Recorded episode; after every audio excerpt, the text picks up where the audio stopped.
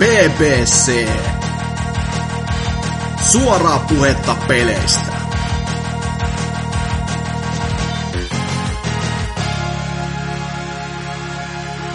Simsalabim, BBC 344, täällä jälleen kerran öö, hostaamassa, no voiko sanoa jälleen kerran hostaamassa, onhan siitä pitkä tovi, mutta meikäläinen eli Dyna, ja ketäs muita täällä tällä kertaa, Norsukampa, Joo. kuoleman partaalla ilmeisesti. About, about joo. Kyllä. No. Ja Muistakaa laittaa vaatetta päälle, kun menette ulos näillä kevätkeleillä. kyllä. Ja Antserks myös. Sedam. Ja nyt tähän heti alkuun. Mä annan sulle Antserks puheenvuoro, mutta heti alkuun nyt asetetaan tämmöiset pelirajat, että Kingdom Hearts-keskustelu ei veny 15 minuutin pituiseksi, joten anna palaa. Oh man, ainoa tähtihetkeni. No. Vähän saa irrotella.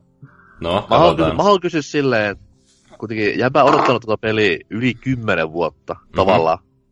Niin, niin kuin, miltä se nyt sit loppupeleissä tuntuu? Nyt sä oot sen läpi. Niin, onko semmoinen tyhjä fiilis, että that's it, kymmenen vuotta venattu ja nyt sit niinku trippimittari nolliin ja Joo, kaikki uutta odotusta.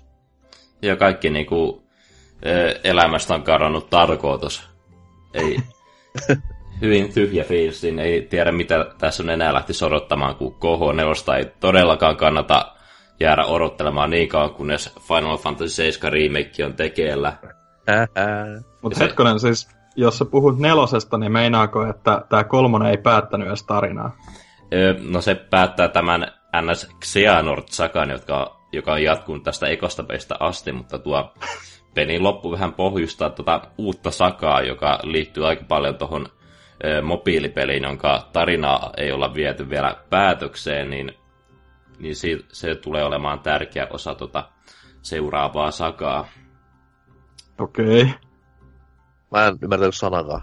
joo, tarvii tulkkia tänne. Mutta Mut joo, siis siis ihan- oliko, ihan miten niinku- kolmonen, täyttikö niinku odotukset vai mit, mi, minkä arvosanan antaisit silleen niinku yhdestä kymppiä, että ku, niinku, oliko niinku, silleen kaikki mukaan lukee just silleen ihan pelinä ja niinku oma fanitus tietty mukaan lukee, niin o, oliko niinku hyvä paketti vai mitä? No, kyllä mä sanoisin, että se oli ihan odotuksen arvoinen. Ei mikään täydellinen peri, peli, mutta tällä hetkellä mä antaisin ö, 8 kautta 10. Ö, Oho. et, no, no se ison asia, mitä tässä koko pelisarjassa nautin, on nimenomaan tämä kombatti, joka on tässä uudessa osassa tehty tosi monipuolisen hauskaksi, että et ennenhän on ollut näitä perus, että lyöntikomentoja, ö, ö, taikojen loihdintaa, mutta nyt on lisätty kaikenlaista muuta, muuta lisää. On näitä Keybladein muodonmuutoksia, jotka aukeaa silleen, ja kun sä teet tarpeeksi komboja tietyllä avaamiekalla, ja sitten se kombomittari täyttyy, ja sä pystyt tekemään näille Keybladeille kaiken näköisiä erilaisia muodonmuutoksia, että esimerkiksi tällä Toy Story siitä voi tehdä tämmöisen Vasaran ja Tangled-maailman Keybladeista voi tehdä tämmöisen ihme taikasauvan ja kaikkea tuommoista. Ja niillä on yleensä kaksi eri muodonmuutosta. Ja ö, tällä kertaa tämä ö, homma on tehty niin, että kun aiemmissa peleissä sulla on vaan niin kuin yksi Keyblade käytössä, mutta tässä kolmessa pystyt vaihtamaan kolmen eri Keybladein lennosta. Eli sä mm. pystyt käytännössä stokkaamaan noita muodonmuutoksia, että sun ei ole pakko niin kuin tehdä niillä finishereillä, että sä voit säästellä niitä ja vaihtaa toisen Keybladein ja sitten vaikka lennosta vaihtaa takaisin ja tehdä finisherin siitä. Mites niinku lennosta puheen ollen, niin miten toi kombatin liikkuminen, että kuitenkin lentäminen on vielä edelleen messissä vai? Joo, no täytyy sanoa, että tuosta liikkumisesta on tehty aika paljon nopeatempoista, että ö, kun tässä on ympäristössä pystyy kiipellä seinillä ja ö, 3DS-osassa oli tämä flow motioni homma, jolla pystyy niin kuin Mm. seinissä hyppimään kaikkia tuommoista, niin se on tuotu takaisin ja Oliko se nimi siis Flow Motion? no No, 3DS, mä en tiedä, onko se tässä enää, mutta se ei ole kuitenkaan samanlainen, mitä siinä edellisessä osassa oli, että sitä ei pääse niin paljon niin kuin spämmäämään niin kuin tuossa 3DS-osassa. Ja... Mitäs sitten, onko niitä maailmoita nyt paljonkin lisää sille? Onko siinä semmoisia, mitä fanit on pitkään odottanut vai oliko minkälainen siltä kannalta? Ne on pääasiassa näitä Disneyn tuoreempia elokuvia, eli Frozen ja Tangledia, jotka on muuten aika tosi hienosti animoitu. Tätä pelistä löytyy muun muassa semmoinen osuus, missä ne näyttää koko Let It Go-lauluosuuden, mikä on aika, itsestä aika naurettava juttu, mutta olisi se silti tosi siistin näköinen, kun katsoo vertailuvideota elokuvan kanssa, niin hyvää jälkeä. Ainoastaan joku Herkules-maailma näyttää vähän Aquardilta, koska se on alun perin 2D-leffa, niin Hmm. 3D-malleineen. Et... Mitäs, se mitä mä itse kuulin tuosta niinku tahtomatta, niin siis en ole lukenut muuten tästä, mutta Twitterissä tullut vastaan, että aika moni on ollut vissiin vähän pettynyt siihen, että ilmeisesti niinku bossit ei ole enää kovin kummosia, jos on ymmärtänyt oikein, vai olitko itse mitä mieltä siitä? Niinku? No, kyllä mä oon noista perusbossista tykännyt. Ehkä mä olisin kaivannut enemmän tuommoisia Disney-hahmoja, joita vastaan pystyisi taistelemaan, mutta eniten tuossa kombatissa mulla on isompana ongelmana, että tuo peli on vähän liian helppo tuolla jopa vaikeammalla vaikeusasteella, mikä on tämä Brody. Et... Joo, tämähän oli se kuuluisa Riepun 6 10 arvostelun yksi isoimmista piikeistä, just se sanoi, että se on ihan liian semmoinen lässyllää ihan kovimmallakin vaikeusasteella. Että... Joo, se vaan johtuu, että jotenkin kaikki nuo kaikki Keybladein muutokset ja nämä ihme attraction flowit, missä pystyy kutsumaan näitä Disney-teemaisia huvipuistolaitteita, että ne tekee ihan saatanasti damage, että niitä saisi hieman nerfailla näissä toivottavasti tulevissa päivityksissä. Ja pelistä ei edes löydy tätä pelin vaikeita vaikeusastetta, eli tätä critical modea, että sitä kovasti kaipailisin, kun tuossa vasta pelin loppupuolella mulla alkoi tulla vähän vaikeuksia, että silloin sai vasta ruveta vähän keskittymään tuohon pelaamiseen. Ja no, tuolta pelistä löytyy mahdollisuus laittaa tuo no experience ability päälle, mutta mun mielestä se ei ole oikea tapa nostaa tuota vaikeusastetta. Mm. Mut jos noista maailmasta vielä jotain sanoo, niin öö, no kyllä mä päällimmäiseksi tykkään niistä, että suosikki on ehdottomasti tuo Tangled-maailma, missä ollaan tuommoisissa vihreissä metsissä ja siellä tämä Rapunzel, niin kuin siinä leffassa, pääsee sieltä tornistaan pois ja pääsee ihmettelemään sitä maailmaa ja huomaa vähän siitä, miten toi Kingdom Hearts on muuttunut tässä vuosien saatossa. Että... Mutta jotkut maailmat on vähän, jotkut on turhan laajoja. Isona esimerkkinä on tämä Big Hero 6 ja Toy Story maailma, että on paljon tilaa, mutta pelin tarinaa ei oikein osaa hyödyntää sitä kunnolla.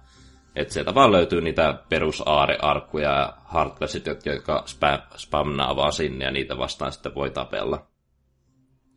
Kun taas okay. nämä osat maailmat oli vähän sillä, se tuntuu vähän niin kuin NS-putkimaasilta, mutta on ne vähän laajempia niin kuin KH2 ja ykkössä, että alueet ei tunnu semmoisilta niin kuin laatikoilta tai niin kuin isolta halleilta. Et niistä maailmasta mä nautin huomattavasti enemmän.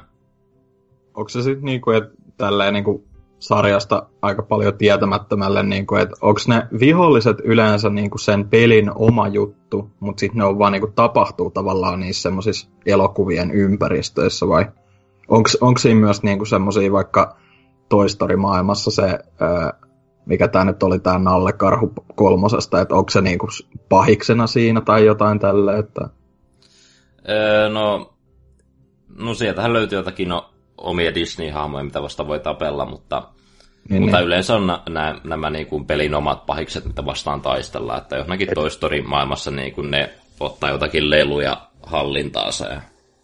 Okay. Siis etenkin, etenkin ykkösosassa on silleen, että se on aina, että Heartlessit on välibossina, ja sitten mm. Disney-pahis on niinku kentän tai levelin pääbossina. Et siinä, siinä nimenomaan, ja kakkosessa aika paljon, niin niissä kahdessa ainakin tämmöinen tietty kaava toteutuu aina. Mm. Ja, no jos tarinasta pitää jotain sanoa, niin ihan hyvää fanservice ja se on niinku näille sarjan pitkäaikaisille faneille, mutta mä olisin, olisin vähän ottanut, että tässä niinku te, tehtäisiin kunnon tämmöinen recap uusille pelaajille, koska tämä on tietenkin ensimmäinen peli, mikä julkaistaan Xboxille, mutta peli tekee aika paskaa työtä ton juonen kertaamisesta uusille pelaajille, niin suosittelen ehkä pysymään kaukana, tai sitten vaan skippaa noita katskeneja ja yrittää vaan nauttia sitä Disney-kamasta.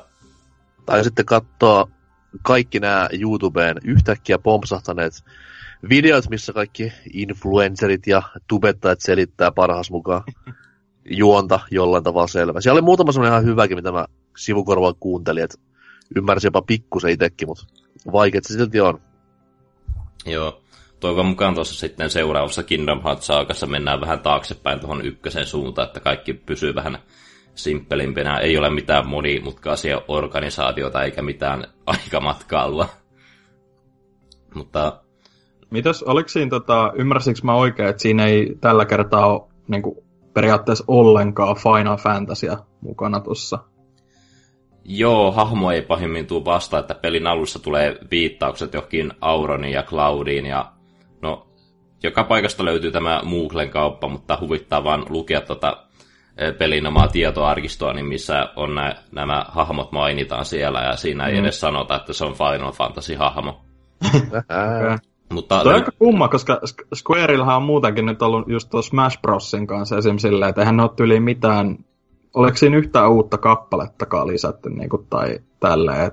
ne on jotenkin tosi niihkeenä nyt varmaan just ton Final Fantasy 7 remake-spekuloinnin takia melkeinpä, että jo, joku nyt piikki perseessä siellä suunnassa. En mä, en mä niihkeästi tiedä, koska Switchille kuitenkin tulee joku 19 Final Fantasy-peliä tässä No joo, mutta ne on, niinku, ne on niiden julkaisemia vanhoja juttuja, ne saa niistä massia. Niin, niin mu- muiden puhutaan, käyttö, joo. Niin, puhutaan sitten kuitenkin tämmöisistä kollaboraatioista, niin niissä sitten onkin vähän suu soukemmalla, mutta... Hmm. Mutta mitäs tota, oliko vielä Kingdom Heartsista vai? No, eikä siinä. Täytyy sanoa, että musiikki on yes. edelleen hyvä, niin kuin vanha kunnon joko. Ja niin, no, no ei, siinä vedetään pakettiin. Hyvä peli. Öö, olen vetänyt sitä nyt tokaan kertaan, kun ostin myös Xbox-versio, niin pääsen vähän nauttimaan Oho. tästä oh, niin. isommasta resoluutiosta. Niin, niin. Mitä mä, haluan, peli... mä haluan tähän vielä semmoisen, että niinku, ö, oma kivi sydämeni suli silloin, kun peli julkaistiin ja luki Anseksin Twitteriä, menkää sinne, niin näkyi niinku semmoinen legitti innostus ja fiilistely mieheltä. Se oli jotenkin niinku sympaattista seurattavaa. Et niin kauan on venannut jotain tuotetta ja sitten se vihdoin ja viimein tulee kaikkien näiden mutkien ja sotkujen jälkeen, niin hieno, hieno fiilis varmaan. Kyllä, eikä pettymyskään ollut niin suuri. Mitäs sit, oliko se niinku vielä lyhyesti niin teknisesti ylipäätään millainen niinku kokonaisuutena, koska eikö Final Fantasy 15 kanssa ollut esim. joitain ongelmia just esim. noissa NS-päivitetyillä konsoliversioilla? Jo, joitain ongelmia. Joitain ongelmia. Joo. No nämä vähän vaihtelee näiden konsoleiden perusteella, että vissiin peruskonsoleilla tämä pyörii joku 900p resoluutiolla, mutta ja joku about 30 fps, mutta sitten Prolla ja XL pääsee Full HD pääsee pelaamaan 60 fps, ja sitten 4K herkulla se FPS vaihtelee vähän siinä 40 ja 50 fps välillä. Et suosittelen pelaamaan tuolla 60 fps Full HD, jos pelaa Pleikkari 4 Prolla tai Xbox One XL, niin se on aika hyvä kokemus. Jees. Oliko mitäs muuta sitten pelaillut? Vai onko kaikki aika kulunut tähän nyt? No suurilta osin, mutta mä joudun nyt vähän tässä aloittelemaan taas Destiny 2 pelaamista, kun... Avainsana jouduin. Ky- kyllä, kaveri ehdotti, että nyt ostat ton Forsakenin, kun sen saa kahdella kympillä, niin lähdetään yhdessä taas pelaamaan meidän kolmen hengen klaanissa, niin niin, no, mä itse pelasin ton Destiny 2 julkaisussa, että vedin sen päätarinan ja kyllästyin siihen aika nopeasti ja en mitään noita season passeja ostanut, mutta nehän nyt tuli tässä Forsakenin mukana, niin niitä mä nyt lähden aloittelemaan tuolla äh, Hunter Classilla, niin, joka on ollut Destiny 1 asti, että ajattelin sillä pelata nuo kaikki yksin jutut, mutta eilen tein uuden ahmoluokan Titanilla, jolla sitten sai laitettua tuon ilmaisen level boostin, niin sillä lähdettiin kavereiden kanssa sitten vähän ö, pelailemaan kaikkia strikeja ja muuta sisältöä. mä ymmärsin vielä vähemmän mitä Kingdom Hearts jargonista, että on Titani, on Strike. Niin tulee ihan Titanfall mieleen. Mm, siinä on sama sana. Strike. Niinpä. Mutta tota, mit, no onks Destiny, olit sä niinku pelannut sitä vähän niinku vanillaa silloin paljonkin vai onko tämä vähän niinku nyt enemmän tämmönen deep dive sitten tämän lisäosan myötä vai miten?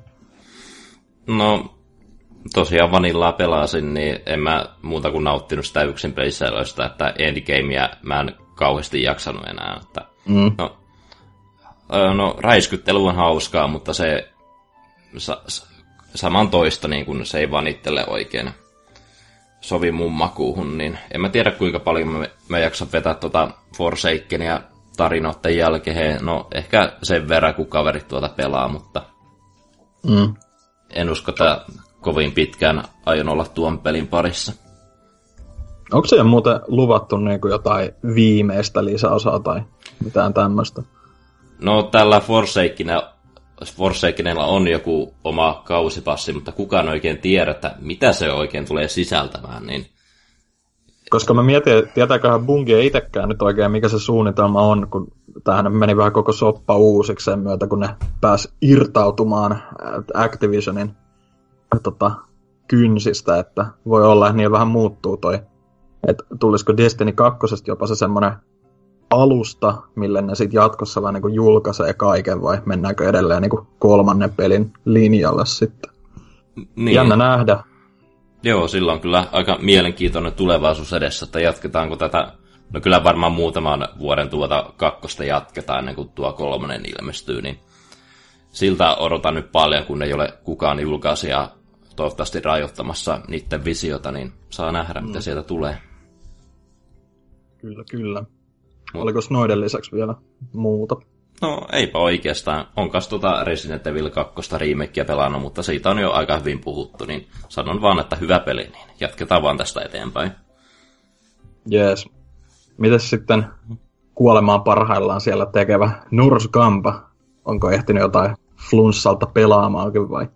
Uh, siis nimenomaan ehtinyt pelaamaan, kun on niinku kipiä.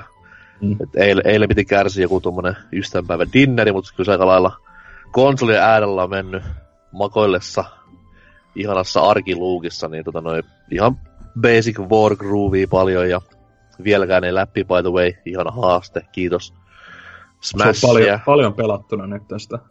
No, jotain kymppi varmaan. Joo.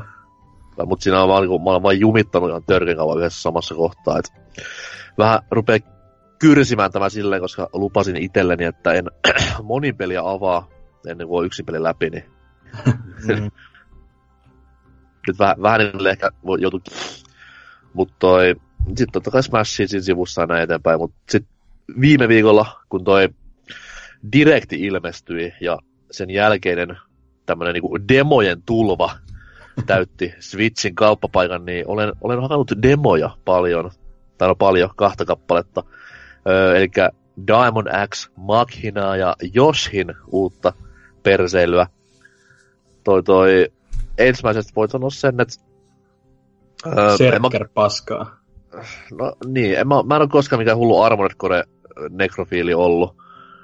Mut en mä tiedä, siis toi oli vaan tuntui tosi, tosi, tosi huonolta. Et ihan kömpelöistä kontrolleista alkaen monotoniseen pelattavuuteen ja ihmeelliseen grafiikkaan, niin ei oikein Mä, tiedä. mä en itse vielä, mä itse kanssa latasin sen, mutta en kerännyt vielä korkkaamaan, mutta tota, onko se, pyöriikö se yhtä kehnosti, mitä se siinä Directillä öö, niin näytti, että ruudunpäivitys dippailee ja tällä, että No, en mä tiedä sillä niinku dippailee, dippailee, ei mitään niinku isompi tullut missään vaiheessa. mm, Se tavallaan niinku se ruudunpäivitys on hidas, sanotaan näin. joo. Että se ei ole niinku niin smoothia, mitä olettais tuommoiselta peliltä ja varsinkin vanhoilta Armored Coreilta. Okei, ne ihan ekat Armored Coret oli tosi purkaa kasassa. Oli Jälkeen myöhemmät sitten taas on niinku vähän sentään jotain näyttänyt sen alustansa tehoja, mutta toihan nyt ei ole Armored Core, niin ei saa vertailla. Mutta toi, niin en mä, en mä oikein tiedä. Se lentäminen oli niinku niin perseen tuntusta ja koko niinku peli oli muutenkin semmoista niinku, no ne tykkää, ketkä tykkää, mutta itselle ei, ei tule niinku, ei tuu ostettua. Joo. Mitäs Kuin, tota, kuin myöskään ei tule varmaan ostettu Joshia, että se oli niinku niin, niin pliisua taas tämmönen, okei, okay, siinä oli vaan se yksi kenttä, ei saa koko peli tietenkään dumata saman tien, mutta saa. se tuntui, niinku, tuntui siltä samalta Joshilta, mihin tuli aikoinaan vuonna 95 niinku rakastuttua silmittömästi, mutta sen jälkeen niinku ei ole mitään muutosta tapahtunut, niin, niin Joo. en, sit, en sit tiedä siitäkään. Et se on äh, visuaalisesti kiva, että paljon parempi tommonen, tommonen ö, ko, joka kodin sälä kuin langat. Että siinä oli muutama ihan hyväkin tommonen keksintö. No, mutta en mä tiedä, Mut- eikö se ole vähän semmoinen kolkon tuntunen nyt sitten, kun se ei ole enää sellainen kiva villasukan pehmeä, vaan on semmoista ihmeen pahvilaatikko corneri joka kohdassa vai? Ei, mä, mä, mä tykkäsin niinku siitä silleen, että se näytti niinku silleen, että okei, tää tapahtuu mun pöydällä okay. tai kämpässä. Okei, siis se, siellä niinku puuttuu paljon vielä tommosia hienoja, hienoja visuaaleja taustalta, että se oli aika staattinen joo. Mut ehkä sitten pelin myöhemmät kentät tai koko pelin sisältö on sitten vähän erilaista kuitenkin, mutta se vähän rikkoi sitä Yoshi-kaavaa silleen, että nyt ne kentät, niissä on missionit. Eli ihan perusmeiningillä alusta loppuu maali, siinä vähän collectible sivussa. Sitten haettiin vähän Puchin poikasia ympäri kenttää ja sitten oli vähän time, time trialia ja et silleen se vähän niinku yrittäisi jotain. Mut se vaan niinku, niin, se tuntuu siltä, kun olisi pelannut Yoshi's Islandia, mutta eri kuoseissa. Se on vähän jännä, koska toi niinku periaatteessa paperilla silleen nämä Good Feelin pelit on kaikki ollut tähän mennessä ihan niinku sellaisia tosi symppiksen näköisiä tälleen, mutta peleinä sitten äh, ei niin kummosia ehkä, että ei se kirpykään oikein vakuuttanut ja no Woolly World mielipiteet meikältä kuultu kästissäkin ja tällä, että tavallaan toivoisin, että ne niinku ehkä lähtisi jotain vähän rohkeampaa tekemään. Et ei se, niinku, toi on ihan siisti idea, että just otetaan niinku, ö, tunnettu IP ja sitten siitä pohjalta tehdään ihan uusi luukki, mutta jos ne vähän rohkeammin lähtisi just jotain, mikä olisi joku villikortti, just joku Varjoland, kun eikö ne aikoinaan jotain siihenkin tehnyt, niin ottaisi sen vaikka ja tekisi joku aivan erinäköisen, niin se voisi olla ihan hauska No nähdä siis- kyllä, mutta Samalla kuin tää Viillä tullut Shake It, mikä oli semmonen niinku hand-drawn animaatio periaatteessa. niin, niin. Niin, eikö se ole se just niiden kädenjälkeä siis? Se, mun muistaakseni. Ee, se oli IG muistaakseni, ei kun IS. Okei. Okay. Voi muistaa Mut väärin siis- myös ö, meidän Discordin Varjoland kautta Varjoexpertti Routa voi tulla korjaamaan sinne Discordiin, mihin teikin kaikkien pitää muuten mennä. Mutta toi tota, tää, tää on sinänsä vaan vähän hassua, kun tämmönen tulee, tämmönen peli, ja sitten tässä direktissä paljastui myös eräs toinenkin peli, mikä näyttää vähän niin kuin lelulta, että missä mennään Nintendo. Mm. No, vauva-firma. Niin, totta kai joo, vauva-konsoli ja vauva-pelit.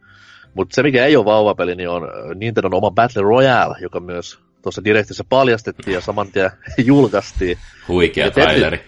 Tetris 99. Öö, kova peli. Siis se on Tetris, ei siinä mitään muuta sanottavaa, mutta se vittu kilpailuaspekti vaan tuo semmoisen pienen ylimääräisen kivuuden siihen.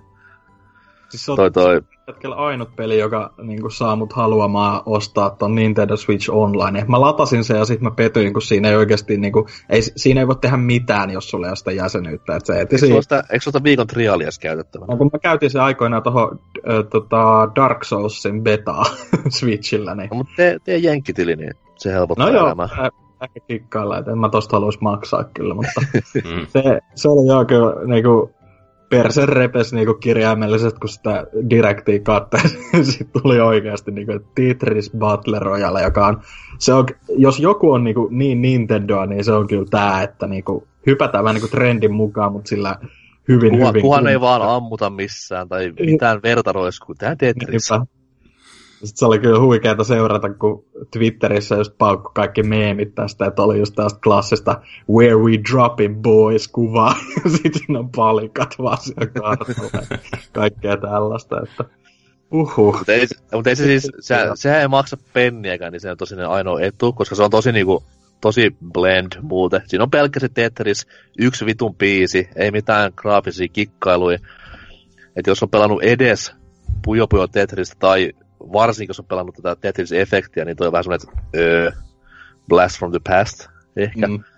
Mutta sitten taas, että kyllä se, niinku, se koukuttaa ihan vitusti, että mä oon nyt ollut parhaimmillaan päässyt sijalle 5 kautta 99, ja sitten on niinku tullut noutaja, että haluaisin, tai vähän pelottaa se, että jos joskus voittaa sen rundi, niin onko se, se on sitten niinku siinä. Että ei ole mitään niinku saavutettavaa enää. Mutta siihen luvattiin jotain tuommoista, niinku, että tulee jotain weekly challengeja ja tämmöisiä, niin niitä odottaessa, totta kai. Onko niillä mitään niinku, käyttöä niillä leveleillä? Koska sen mä huomasin, että siinä pystyy niinku, levelaamaan. Onko mä en tiedä. Sitten se onkin, että... Onko se sitten vaan hais, kassilevelille, kassilevelille mä olen päässyt, mutta... Ei, siis se leveli kasvaa sen mukaan, mitä sä niinku fräkkäät porukkaa. Double kill. Vitu Tetris, Tetris frag. Mut siis toi, ei siis, mä en tiedä mitä virkaa sillä on. Et kai se on sit varmaan, kun näitä niinku viikkohaasteet rupeaa tulemaan siihen peliin, että tätä, et voi osallistua, alle kymppilevelin tai tätä vastaavaa. Aa, en tiedä, niin en tiedä. Täytyy vielä nähdä, mutta toikin kuulostaisi paremmalta kuin se, mitä siinä Tetris-efektissä oli, että unlokkaat jotain avatareita. Että tota, joilla ei tee yhtään. Tossa ei ole mitään, niin kuin, mitä voisi unlockata, kun se on, no siis vittu jos musiikkiakin saisi jotain muuta, niin se olisi kivaa. Toki voi kuunnella podcasteja, mutta... mutta eihän tää Game Passissa, niin... Ai vittu, niin joo.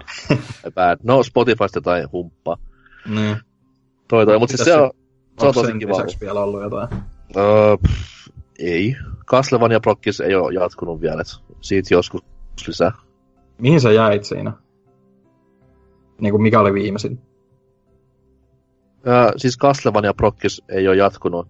Siitä lisää sitten joskus seuraavalla kerralla. niin, niin mutta mihin, mihin tota, mikä oli viimeisin peli, minkä menit läpi? Ah, viimeisin peli? Niin. Siis ihan vedin sen ensimmäisen, tai kanonissa ensimmäisen, eli PS2 tulleen. Ja nyt pitäisi sitten jatkaa Nessin ja noitten ykkönen, äh, Simon's Quest oli musta se seuraava. Aa, niin, ei, ei, Simon's, ei Simon's Quest, vaan totta kai niinku Castlevania, mutta mä ajattelin vaihtaa sen tuohon Super Castlevania, joka siis on remake ykkösestä. Niin. Eli tää oli tämmönen kronologinen projekti. Joo, joo siis se, se, siinä se oli ideaali, koska se joo, koko joo. paskan kaanon on yllättävän kiehtova. Kyllä, kyllä. Öö, mutta tota, no jos ei siitä enempää, niin kai voi meikän kuulumisia tässä lyhkästi kanssa käydä. Tota, öö, jo, niin joo, taitaa olla ensimmäinen kästi tämän vuoden puolella, öö, ellei jotain goty-pippaloita lasketa, jotka taisi julkaista tai ilmestyy just silloin ensimmäinen päivä tammikuuta, mutta öö, no heitetään vaikka tämmönen pieni riikäppi meikän alkuvuodesta, eli niin kuin ihan siellä, siirrytään kohta pelirintamalle, mutta tosiaan niin kuin, aloitin tässä opiskelut tuossa tammikuun alkupuolella. Mm. Öö, kyllä, kyllä. Et ollut ihan kivaa siinä mielessä ja tuli tässä nyt kuluneen kuun aikana helmikuun ihan alussa muutto myös toiseen kaupunkiin juurikin edellä mainittujen opiskelujen ja koulun sijainnin takia. Ja sitten tota, tässä nauhoituksia edeltävänä päivänä pidettiin koulussa tiedotustilaisuus, että kyseinen tönö on niin paskassa kunnossa, että se suljetaan. että niinku, aika vitu hyvin mennyt niinku, siinä mielessä, että tässä nyt pitää sitten vissiin tuskin nyt uutta sijaintia, jotain niinku, ää, kämppää vielä etsimään, mutta peukut pystys toivoa, että ei joudu ihan tunnin matkoja kävelemään, koska olisi se aika ankeata tämmönen 10 minuutin kävelymatka vaihtaa puolentoista tunnin bussi kautta juna reissailuun, mutta että jos, jos... Saa, jos saa sanoa ääneen, mitä mä tietenkään toivon, että tapahtuu, mutta mä toivon, että sun kämpästä tulee vielä joku vesivahinko tai vastaava, että sä joudut niinku johonkin, johonkin Itä-Helsinki evakkoon puoleksi vuodeksi. Niin. No mutta sieltähän mä lähin, niin ei tän pahemmaksi voi mennä. No, no saa Espooseen, hups. no, totta. Mutta tota, Joo, eh, et, tää nyt oli tämmönen varoituksen sanana vaan, että jos yhtäkkiä tulee touret tästä tyyli jotain ärräpäitä, niin se nyt ja, laitetaan sen piikkiin sitten. Mutta äh, jos sitten niinku ihan peleistäkin jotain, niin tuossa tammikuun loppupuolella tosiaan ilmestyi toi Resident Evil remake äh, tokasta pelistä, mistä Antserks ehtikin vähän sivuta, ja kästissäkin mm-hmm. olette jo puhunut siitä, niin äh, sen innottamana silloin just tammikuun alkupuolella aloitin sen ö, alkuperäisen ö, pelailun Vitalla ja hankin siis myös ton remakinkin, mutta Öö, jos ihan, niin kuin, ihan, ihan lyhkäisesti siitä tokasta pelistä, öö, niin tota, se oli kyllä niin kuin oikein mainiota pelattavaa, että mä silloin alun perin tai aikoinaan ensimmäisen pelin vedettyäni läpi aloitin kyllä ton heti putkeen, eli tää on jotain 2015 ehkä ollut, uskaltaisi sanoa, mutta se jotenkin sit, mä jäin jumiin siinä jossain kohtaa, että oli, ja sitten se oli pidemmällä tauolla, ja en löytänyt enää, mistä pitäisi jatkaa sitä putsleja ja tälleen, niin se vähän sitten jäi, mutta nyt tosiaan mä menin siinä sen Leonin A-reitin läpi kyllä, ja sitten on toi Clairin se, mikä vähän niin kuin jatkaa siitä se B-reitti niin kesken. Itse asiassa sama tilanne tällä hetkellä tuossa remakeissäkin, mutta mutta tota, et vähän niin kuin ensimmäisen NS-läpipeluun, jos joiltain kysyy, niin men, mennyt siinä molemmassa, mutta tota, tota, siis oli, niin kuin kuten sanoin, oli oikein hyvä. Mä en ykkösestä hirveästi enää muista, että miten siinä niin kuin, mä sen Director's Cutin silloin muistaakseni pelasin, ja toikin taitaa olla nyt tää kakkosen se Director's Cut, mikä sieltä Storesta vaan saa, niin en nyt tiedä kummemmin näistä eroista tai että miten lähtisi vertailemaan keskenään, mutta hyvä peli, alkuperäinen sekä tämä remake etenkin ollut aika erinomaista pelattavaa, että öö, se, se on, mulle esim. se niin kuin, vihaajat vihaa, mutta ne tankkikontrollit ei oikeasti, vähän niin kuin tälleen viime jaksoa, vaikka toissa jaksoa viitaten, tämmönen throwback, niin tankkikontrollit ei aiheuta mulle kyllä mitään kärhmää, että Noniin, hyvä. Mä, mä, mä jotenkin niinku jopa diggaan siitä, että se sopii siihen sen ajan peliin. Ja, öö, Mutta toisaalta mä ymmärrän ton, että niinku tässä remakeissa nyt lähettiin tuolle öö, Resident Evil 4 linjalle enemmän. Ei se haittaa mua, se toimii tosi hyvin, mutta tota... Tota, oliko tässä kakkosessa vai oliko vasta kolmassa, että mäkin itse tykkään talkkikontrollista, mutta tämmönen pikakääntyminen olisi semmoinen se oli kolmosessa vasta. Kolmosessa, joo. joo. Kakkosessa ei vielä ollut sitä joo, valitettavasti, mutta et se onkin ehkä ainoa, mihin se kompastelee just, että kun väliä pitäisi vaan kääntyä, just etenkin kun on niitä semmosia ötököitä, mitkä menee lattialle, niin ne on helvetin vaikea ampua. Mutta tota, joo, ehkä niinku siitä alkuperäisestä nyt ei sen enempää, eikä remakeistakään oikein pahemmin. Mä oon nyt, kuten sanoin, sen Leonin A-reitin mennyt ja tykkäsin kovasti. Se vähän jäi nakertelemaan, että mä niinku, tuhlasin ehkä liikaa ammuksia siihen Mr. X ja pariin, pariin tota, tai noihin likkereihin ja Niin, mutta tälleen. Mr. X hän antaa amo, jos sitä sen kaataa, niin saa sitä jotain ns. takaisinkin, niin Siis, miten se systeemi toimii, koska alkuperäisessä se niin kuin ihan droppas ne ammukset, mutta miten mä olisin niin kuin, saanut tässä uudessa? Pitikö silti mennä niin kuin, sen luo tai jotain? Koska mä, ammuin, mä muistan sen niin kuin tästä, että mä niin kuin tuhlasin tavallaan mun Magnumin ammuksi just siihen. Ja sit mä olin niin kuin ihan kusessa loppupomassa ja mun oli pakko vaihtaa sitä vaikeusastetta alemmas.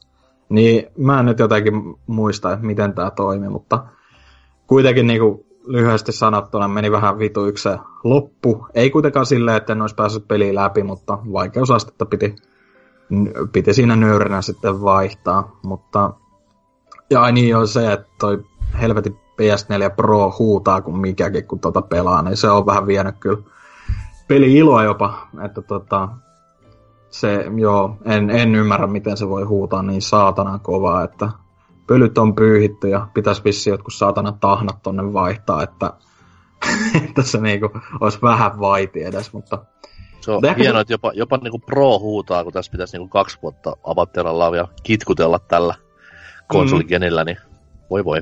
Mutta siis muuten, muuten pyörinyt oikein mainiosti, että se on, pyörii sulavasti, näyttää tosi hyvältä ja tälle, että kyllä se RE-enkinen, mitä ne nyt näissä viimeisimmissä peleissä käyttänyt, niin on te, aika, aika tota, tuommoista magiaa suoraan sanottuna, mutta ehkä vielä silleen pikkasen tämmöisenä niin hot takeinä voisin sanoa, että mä kuitenkin niin kuin, jos puhutaan tämmöisestä niin huippuhetkistä tavallaan ton pelin aikana, puhun nyt siis remakeista, niin kyllä mun mielestä ehkä Resident Evil 7 iski jopa hieman enemmän itteni, niin just ne pomotappelut ja tälleen. Että kokonaisuutena toi kakkosen uusi versio on ollut tosi tosi rautasta kamaa, mutta sille just niinku semmoiset niinku, semmoiset highlightit on ollut kovempia siinä seiskan parissa sitten ehkä. Mutta tota... Haluatko Sit- sä, haluatko sä niinku seuraavan ressan, että se olisi 8, joka tulisi 7 FPS-meiningillä vai kakkosen third person meiningillä? No kun mä, mä itse olen vähän visioinut, että mun mielestä se olisi aika realistinenkin, että Resident Evil 8 olisi seuraava, ja se olisi niinku first person, ja sitten tulisi se remake kolmonen, joka olisi niinku uskollisempi sille taas, että, tai että mentäisiin vähän niinku tämän kakkosen jalanjäljissä. Että. Mm, mä, mä kans t- tavallaan tykkään se, niinku, kun eka remake on niinku tuo tankkikontrolleilla tää kakkonen third person, ja jos se kolmonen olisi niinku FPS, mutta sitten pääsisi chilliä tuijottamaan, niin Tärkein osuus menisikin siinä sitten. mm, Mutta joo, tota, ei ole niistä sen enempää, mutta sitten voisi vielä mainita tämän vi- viimeisimmän, äh, uusimman, tuoreimman pelin, mitä tässä ehdittiin ylipäätään puhumaan, niin Crackdown 3 Ei saatana. saapui, saapui tota, nauhoitushetkellä eilen tuonne Game Passiin ja kauppojen hyllyillekin ilmeisesti. Tosi hullu on, jos se menee ihan fyysisenä jostain poimimaan, koska tota, tota, 70 tai 60 kaupasta riippuen tästä, niin ää, ei ehkä parasta käyttöä rahalle. Mutta tota, Mites toi, mites toi kymppi kuussa, onko sekä niinku tän vörtti tälle pelille? No, hyvä kun sanoit, koska itähän tota huomaamattani olin jatkanut tosiaan tota Game Oh no. Passia 10 eurolla. Tai niinku, että mulla oli se ihmeen tarjous päällä ja unohdin ottaa pois, mutta hetkessä kirpas, mutta sitten tajus, että tämä on kuitenkin parasta, mitä pelialalla on ylipäätään tarjota nykyaikana, niin ei se haittaa. Eli kyllä se mun mielestä niinku on todellakin sen, niinku, jos sä maksat muutakin kuukausihintaa, sulla on ne kaikki muutkin pelit siellä, niin jos sä saat vähän niinku kylkiäisenä kuitenkin ää, konsolivalmistajan uusimman pelin, niin mikä ettei. Että. Ja ihan niinku tälle vakavissaan puhu, ää, puhuessa, niin tota, se on niinku crackdown. Se on niinku, sä voisit näyttää tämän jollekin vuonna 2007 sanoa, että on Crackdown 1 tulossa kohta. Olisi silleen, onpas muuten hauskan näköinen peli, että mutta sitten taas kun kelataan yli 10 vuotta eteenpäin siitä ja ollaan sillä, että niin, tota noin, tässä olisi tämä Crackdown kolmonen. Ja se on edelleen niinku, se on melkein identtinen sen ekan pelin kanssa. Niin on se ehkä vähän, vähän saa niinku kyseenalaistamaan, mit, mitä siellä kehityksessä on oikeasti tapahtunut, koska sitä tuhottavaa ympäristöähän ei ole ollenkaan. Se on nimenomaan siinä multiplayerissa. Se on vaan jätetty niihin deathmatcheihin, ja se deathmatch on aivan kamalaa. Se on aivan hirveetä. Siis se on niinku tämmöistä vertikaalista hyppyhippaa, ja siinä on koko ajan tämmönen tota, ihme super lock on päällä, että niinku kaikki vihut osuu suhun koko ajan, tai, tai niinku muut pelaajat, ja se on niinku jo, jotain niinku Doomin, viime, toissa, ei, ei ole enää toissa vuonna, 2016 vuonna ilmestyneen Doomin monin peliä paskempaa oikeasti, että ei, niinku, en toivoisi pahimmalle viholliselle niinkaan tota, kyllä, mutta, mutta kuten sanoin, niin se niinku pääpeli, eli se on niinku ihan ne on itse asiassa kaksi eri peliä, mitä siinä tulee. Että on Crackdown Campaign ja sitten on se Wrecking Zone, joka on se monin peli, niin toi kampanjaosuus, jota pystyy myös pelaamaan koopissa onlineissa. Itse on nyt ihan yksin vetänyt, että en uskalla Oselotin kanssa varmaan tota alkaa pelaamaan, mutta... ja se, kun Ää. pitää kuunnella podcasteja samaan aikaan. Ai niin, totta, joo. Se, se itse asiassa laittokin mulle jo viesti. Se oli laittanut joku kolme viestiä. Eka lukee Crackdown! Ja sitten siinä luki, että onko podcastit päällä tai jotain. Se, se oli, pitihän se vastata. Oli, oli nämä kai. viestit niinku perus 4 aamuyöllä. Ei, kyllä se oli ihan tosi julkaisu, julkaisu okay. yöllä taisi olla, että kuitenkin heti päässyt pelaamaan, mutta kuitenkin niinku yllättävän hauskaa se on ollut. Siis niinku ihan, ihan niinku oikeasti vakavissaan puhuttaisiin, niin siis kyllä mä nautin tosta. Mä tykkäsin ekasta... Saatana. Mä, et nyt naura. Mä, mä tykkäsin ekasta Crackdownista. Ihan sama mitä joku Hasuki sanoo. Se on tosi sellaista arkademaista, simppeliä sandbox-meininkiä, mutta ö, mun mielestä se viihdytti oikein paljon. Ja toi on vähän niinku hiotumpana sitä.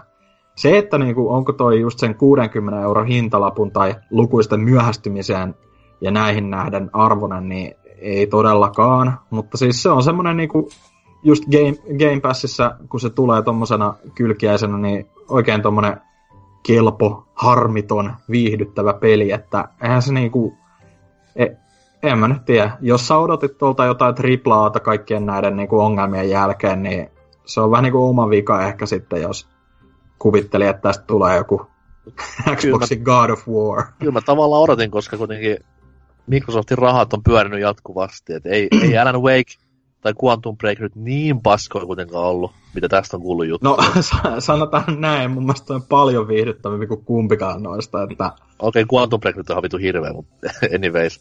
Et, ja siis niinku ihan vakavissa, mä nyt toistan tätä koko ajan, mutta siis silleen, niinku, kuitenkin niinku toi on mun mielestä sen viihdyttänyt paljon enemmän kuin mikään Switch-nimike viime vuodelta, mikään tota, Pleikka 4 exclu tässä hetken, tai niinku, jos puhutaan vaikka kuin Days Gone, ei mua kiinnosta ollenkaan. En ole mitään Detroitia tai God of Wariakaan ostanut, ei nekään kiinnosta sillä, toi on tosta hauskaa kivaa. Tai niinku just sellaista niinku helppoa sellaista sandbox pomppimista ja räiskintää. Ja siinä on jotain tosi virkistävää, vähän niin kuin tuon Burnout Paradise äh, remasterin kanssa, että palataan vähän niin kuin juurille sillä semmoiseen simppelimpään aikaan, että just toi, toi tuntuu niinku, just jota, toi on niinku vuoden 2011 kovin Xbox 360 exclu, mitä ei koskaan saatu, että se on niinku hyvässä ja pahassa siinä mielessä, että niinku, mun mielestä se niinku, jos sä odotit tuolta jotain, niin sit sä petyt, mutta jos sä niinku lataat ton vaan Game Passista ja ö, pelailet muutama iltapäivän ajan, niin sulla on oikein hauskaa sen kanssa, ihan varmasti. Okei, okay, niinku... mutta sit, sit kerrot vielä sen, että montako Xbox Liiga Snapbackia Mikki Suomi lähetti sulle tämän niinku promo-puheen johdosta? 70. Okei, okay, sit mä ymmärrän, miksi on niin noin kova hehkutus. Kyllä, kyllä. Tuossa alkaa jo hieno seinä koostumaan. Mutta siis, niinku, kyllä mä oon tykännyt siitä. Ei se, ole, siis se on edelleen, se että mä sanoin, että mä oon tykännyt siitä, ei se tarkoita, että mä pidän tätä kympin tai ysin tai kasinkaan pelinä. Mun mielestä se on semmoinen seiskan peli. Se on hyvä peli. Niin kuin, että ei, se, niin kuin, onko siinä, tarviiko nyt enempää puolustella sitä. Mun mielestä se on, mä oon nyt nelisen tuntia ehtinyt siihen takoon eilen, eilen illalla ja niin kuin, viihdytti koko ajan. Että, tota, että siinä on semmoisia pienempiä ongelmia, mitä mä en oikein ihan ymmärrä, että niin kuin, siinä on esimerkiksi jotkut audiot miksattu ihan päin vittu. Että teillä on niin kuin Terry Crews siinä ääninäyttelemä, ää, tai ääninäyttelemässä, ja se on vähän niin kuin se, mitä ne on promonnutkin koko nämä viisi vuotta. Ja se, sen ääntä ei kuule siinä. Se on niinku kaikki muu kuuluu ihan sikakovalla, sille niinku pitääkin.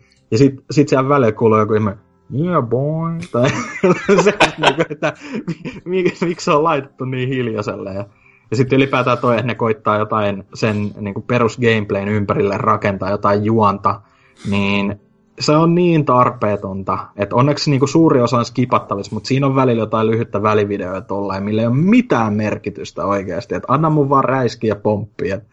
Ni, niinku, edelleen mä oon tykännyt siitä, että pomppia etsii niitä agility orbeja ja kaikkia tämmöisiä, että se siinä edelleen viihdyttää.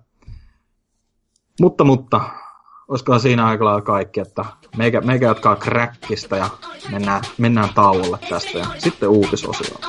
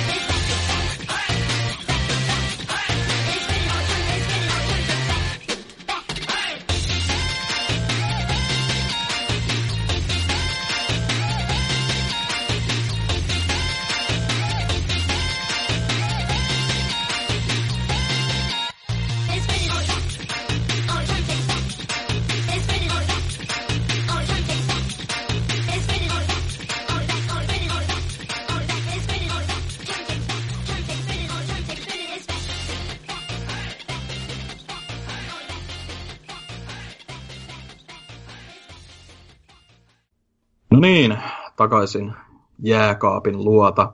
Öö, uutisosio. Antserks, kerrotko mitä olet löytänyt tältä viikolta jaettavaksi?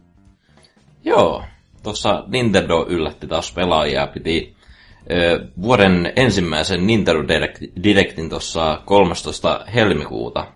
Ö, tällä kertaa ei tehty ö, presentaatiosta mitään pressikästiä, mutta voitaisiin tässä nyt nopeasti käydä läpi kaikki mielenkiintoisimmat kohukohdat. Että, no sanotaan alkuun lyhyesti, että NK justin puhui noista Tetriksistä ja muista demosta, mitä saatiin tonne eShopin puolelle, ja sitten oli kaiken maailman porttauksia, löytyy Final Fantasy 7, 9 ja Assassin's Creed 3 remasteria, Dragon Quest ja kaikkea muuta, mutta mennään tähän mielenkiintoisimpiin asioihin, eli ensimmäisenä Directiin pärähti tämä Super Mario Maker 2, mikä oli ainakin itselle iso ylläri, että kyllä mä odotin, että vähintään ykköstä olisi tullut joku portaus, mutta ei, saatiin tämmöinen jatko-osa, jossa on kissa Mariota ja nyt Mario pääsee laskemaan vissiin ensimmäistä kertaa persemäkeä toisin kuin tuossa alkuperäisessä. Olenko oikeassa? Olet, olet oikeassa, siis se on se isoin asia, mitä jengi toivoisi tähän peliin, että nyt niinku persmäki lasku kehiin, ja ei mitään, kiva, että pistivät niinku heti sen silleen, että joo, kuunneltu on, tässä on määlaskua, heippa. Mutta siellä oli vaikka mitä kaikkia muutakin siistiä, niin kuin vaikka ylöspäin scrollaavat autoscrollerit ja toi, toi just tää 3D World-teema, mikä näytti ihan siistiltä. Kyllä, ja ensimmäistä kertaa vissiin 2D-Mariossa on tämä kissapuku. Kyllä, kyllä, kyllä. Tai voiko laskea 2D-Mario joskus joku 3D-mallit. No anyways. Mutta mm. itse kuitenkin, totta me tiesin, että jonain päivänä tulee Mario Maker 2, se on ihan selkeä. Mutta se, että minä päivänä näitä ilmestyi, niin se oli se isoin pommi, että mm. by the way, tässä on, että menatkaa neljä kuukautta ja peli on kaupoissa, heippa. Niin se oli kova temppu näinä nettivuotojen ja muiden päivinä. Mutta toisaalta se, että niinku ei, ei tommonen ehkä aivan hirveästi duunia niiltä vaadikaan, ne peria- periaatteessa, tai siinä mielessä en nyt vähättele, mutta just sillä, että toi on ihan looginen, että se tulee aika nopeasti, että kesäkuussa just, että ne on varmaan siis ei... päälle pistänyt niinku lisää vaan niitä taajasettejä ja kaikkea tällainen. Niin, siis ei siinä varmaan mitään, niinku, mitään eroa tule olemaan siihen vanhaan, jos puhutaan vaikka visuaalista ja vastaavista. Switchin tehot ei tule näkymään tässä pelissä verrattuna Wii. Mutta ehkä 3DS porttaukseen verrattuna näkyy. Vähän se ehkä, joo. Mutta mitäs muuta siellä sitten oli vielä?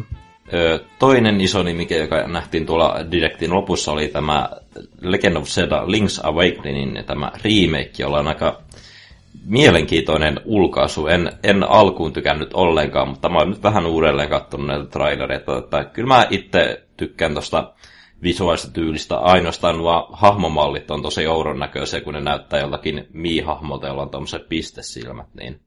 Mut anyway, sen on itse pelannut Link's Awakenia, niin kyllä tuo tulee varmasti ostettua. Niin Siinä ehkä eniten niinku harmitti se, että ne niinku näytti sen ä, aluksi semmoisen animaatiopätkän siitä, varmaan mm. niinku pelin alusta just, niin se oli tosi makea, että sellaista, niin kuin, mä, mä itse veikkasin, että tämä on joku Pokemon, Pokemoniin liittyvä juttu, mutta sitten kun se selvisikin, että se oli se, niin oli sellainen, okei, okay, no olisiko tämä niin kuin joku vähän tämän tyyliin tehty. Ja sitten sieltä pamautetaan, no. tai niinku pamautetaan ruudulle semmoinen, just se, niin mitä itse sanoin tuolla Discordissa, se tuli mieleen se Secret of Manan remake. Ui, joka siis- kamala. Siis, uh. Että tota, vähän semmoinen niinku, ei nyt ihan mobiilipeli, mutta niinku, ei nyt ihan mikään aivan täysiä panoksiakaan pistetty tuohon, että semmoinen aika pliisu. Mä en, mä en tykännyt niistä hahmojen naamoista, että just sellaiset nappisilmät vaan isketty ja tälle, että onhan se pysyy tavallaan, Nintendo pysyy siinä linjassa, että niillä on niinku erinäköisiä Zelda-pelejä edelleen, ja varmasti toi tulee olemaan ihan uskollinen hyvä remake sille, mutta jotenkin ei toi niinku saanut mua innostumaan tästä pelistä nytkään, vaikka eikö tää jo toinen remake tavallaan tosta, että voisi sanoa. No ei nyt tavallaan, ei sitä DX-osaa voi laskea silleen, se tuli niin nopeasti. No okei. Okay. Mutta se, mikä mua eniten tässä huolettaa, on just se, että kun sanoit, että tämä on uskollinen remake sille vanhalle. Ja tosiaan se vanha on kuitenkin, se on lyhyin Zelda-peli varmaankin, mitä löytyy. Miniscap on ehkä vähän lähellä, mutta niinku tosi tosi lyhyt. Et mä vedin sen aikoinaan pikku humble brag tähän näin. Alle 10-vuotiaana tyyli alle kuuteen tuntia läpi, niin, mm. niin, niin, niin että mä, siinä on pakko jotain lisää olla tehty tähän remakeen, jotta sitä voidaan myydä täyteen hintaan. Et se on aika, aika heavy summa, jos yksin peli only, ilman mitään niinku tuommoista uudelleen peluarvoa, viisi tuntia, niin vähän ehkä nihkeet 70 että semmoiseen oli sitten kuinka fanilla sit silmillä tai ei. Onko, toi... kuin, onko kuinka väärin toivoa, että tämä olisi mieluummin tullut 3DSlle vielä?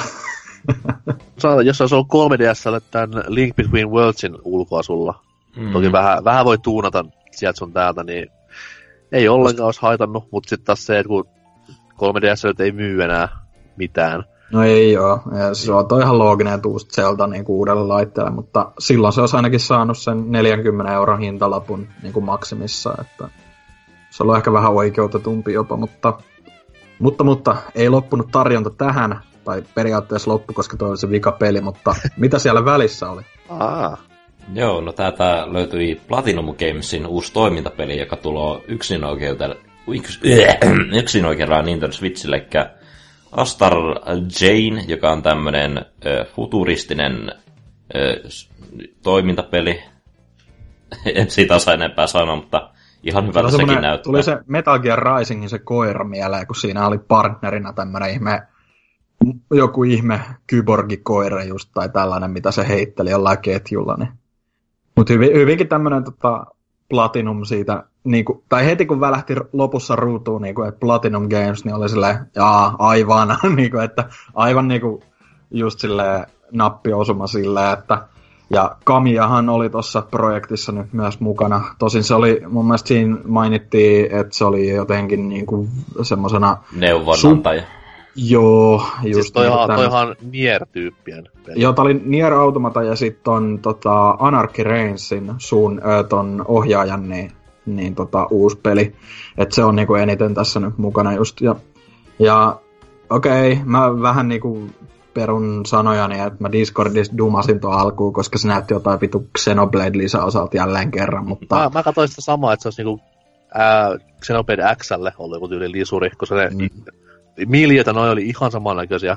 Mutta... Joo, ja se ulkoasu oli silleen, niin kuin, jotenkin niin kuin se ihan lievän cel-shaded-mäinen tyyli tai semmonen, niin jotenkin heti tuli ekana se mieleen, mutta kyllä nyt kun katsoi niin sen Traikun uusiksi tälleen, niin kyllähän se nyt näytti niin kuin ihan kivalta kombatilta ja tälleen, niin kuin, että var, varmaan niin kuin aika hyvää, hyvää tämmöistä mätkintää luvassa, että ja tällähän annettiin tosiaan, eikö se ollut ihan julkkari, että 30. Elokuun loppu. Joo, 30. Mm. elokuuta annettiin, että ehkä Kamia on siellä niinku, ollutkin huutanut niinku jengille, niinku, nyt ei vittu toisteta sitä Scalebound fiaskoa, että nyt niinku, lähdetään vasta sitten julkistamaan, kun on päivä tiedossa. Mutta joo, ihan niinku lupaavalta vaikutti tälleen alkunegailujen jälkeen. Joo.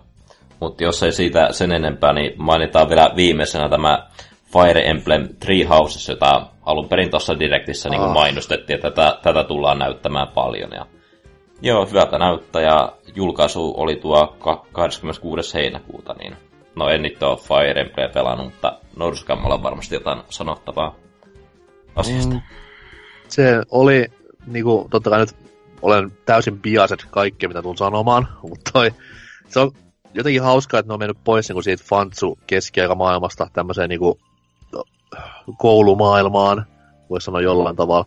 Että siinä niin tavoitellaan aika paljon varmaan japsiyleisöä, koska siellä nyt kaikki kouluun ja nuoruuteen, teini-ikään liittyvät asiat on aina hottia. Terkkoja vaan personalle ja muille. niin toi, ei siis tosi paljon odotan, että Juani on varmaan semmoinen vähän niinku, ei niin överi anime lälly, että se voi olla vähän tuommoista. Mulla tuli vähän mieleen, kun toi Valkyria Chronicles-pelit tästä niinku, asettelusta ja jollain tavalla näistä niinku, miljöistä ja näin. Mm. Mutta odotan munavahdossa ja varmasti on luvassa Fire Emblemmäisen kovaa taktiikkaropelua. Nyt hieman vähemmällä överi anime juonella. Mä voisin vielä lyhyesti sanoa tuonne, että mua täällä Direct ei muuta oikein lämmittänyt, mutta siellä oli se valon pilkahdus, nimittäin Captain Toady tuli lisäsisältöä, tai on tulossa. Että tuossa maaliskuun 14. päivänä lupas, että tulee tämmöinen 6 euron hintainen special episode, eli tota special ihmisillekin, kuten minä, niin Joo. Ää, luotu tämmöinen sisältöpaketti, missä on viisi uutta, uutta kenttää, joka kuulostaa aika naftilta, mutta sitten siinä oli kuitenkin luvattiin noin 20 uutta challengea mukaan sinne, että toivottavasti ne nyt on vähän semmoisia sanotaan nyt niin kuin tällaisia ää, niin kuin isompia haasteita, eikä pelkkä tämmöinen perushaaste, mitä pelissä on, että kerää kolikko, koska ne on niinku, ne, mitä on siinä kentän sisällä semmoisia. Jos ne niitä vaan on, niin sitten ollaan ehkä vähän huteralla pohjalla, mutta... Miten mä niin käsitin homman, niin se olisi viisi kenttää ja kaikissa on kolme challengea. Eli 15 periaatteessa olisi. No, voi olla, että siinä oli sitten johonkin aikaisempaa kenttää tuotu lisää sitten vielä pari niitä, mutta joka tapauksessa se tulee maaliskuun 14 ja sitten siihen samalla julkistettiin tämä tämmöinen äh, Coop Coop-päivitys, tota, joka on ihan ilmanen, että jos nyt ostaa sen, ää, tai siis jos sulla on se peli, niin sä voit ladata, ladata tämän päivityksen, että kaikki kentät voi mennä läpi niin kuin kaverin kanssa.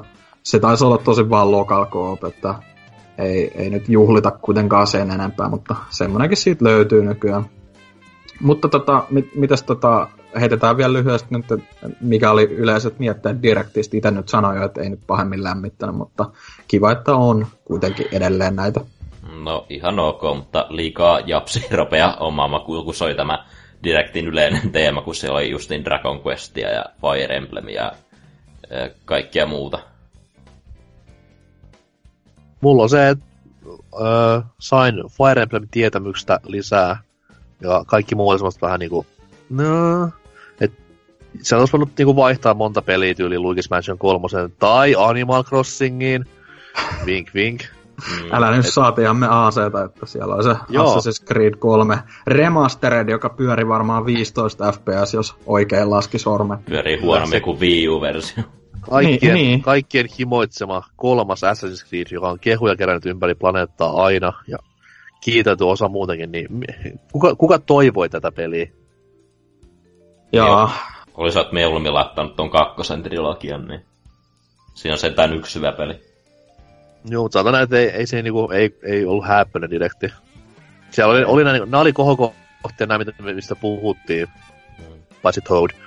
Mutta ei mitään muuta semmoista, mikä olisi reväyttänyt kunnolla perseitä. Mä tavallaan odotin, että olisi tullut se suurin E3-pelin paljastus, kun mä en oikein usko, että tuo Animal Crossing ja on ihan semmoinen, mikä on se E3, niin kuin se T-peli. Niin, niin mutta niin. tässä ehti tulemaan vielä yksi direkti varmaan ennen EK. Se oli viime vuonnakin just se, milloin se tulikaan maaliskuun lopulla vai? Se, missä oli tämä Smashin ensijulkistus, niin Joo. tai tässä niinku huhti-toukokuun vaihteessa tulee vielä joku lähetys, missä sit kerrotaan se E3-peli.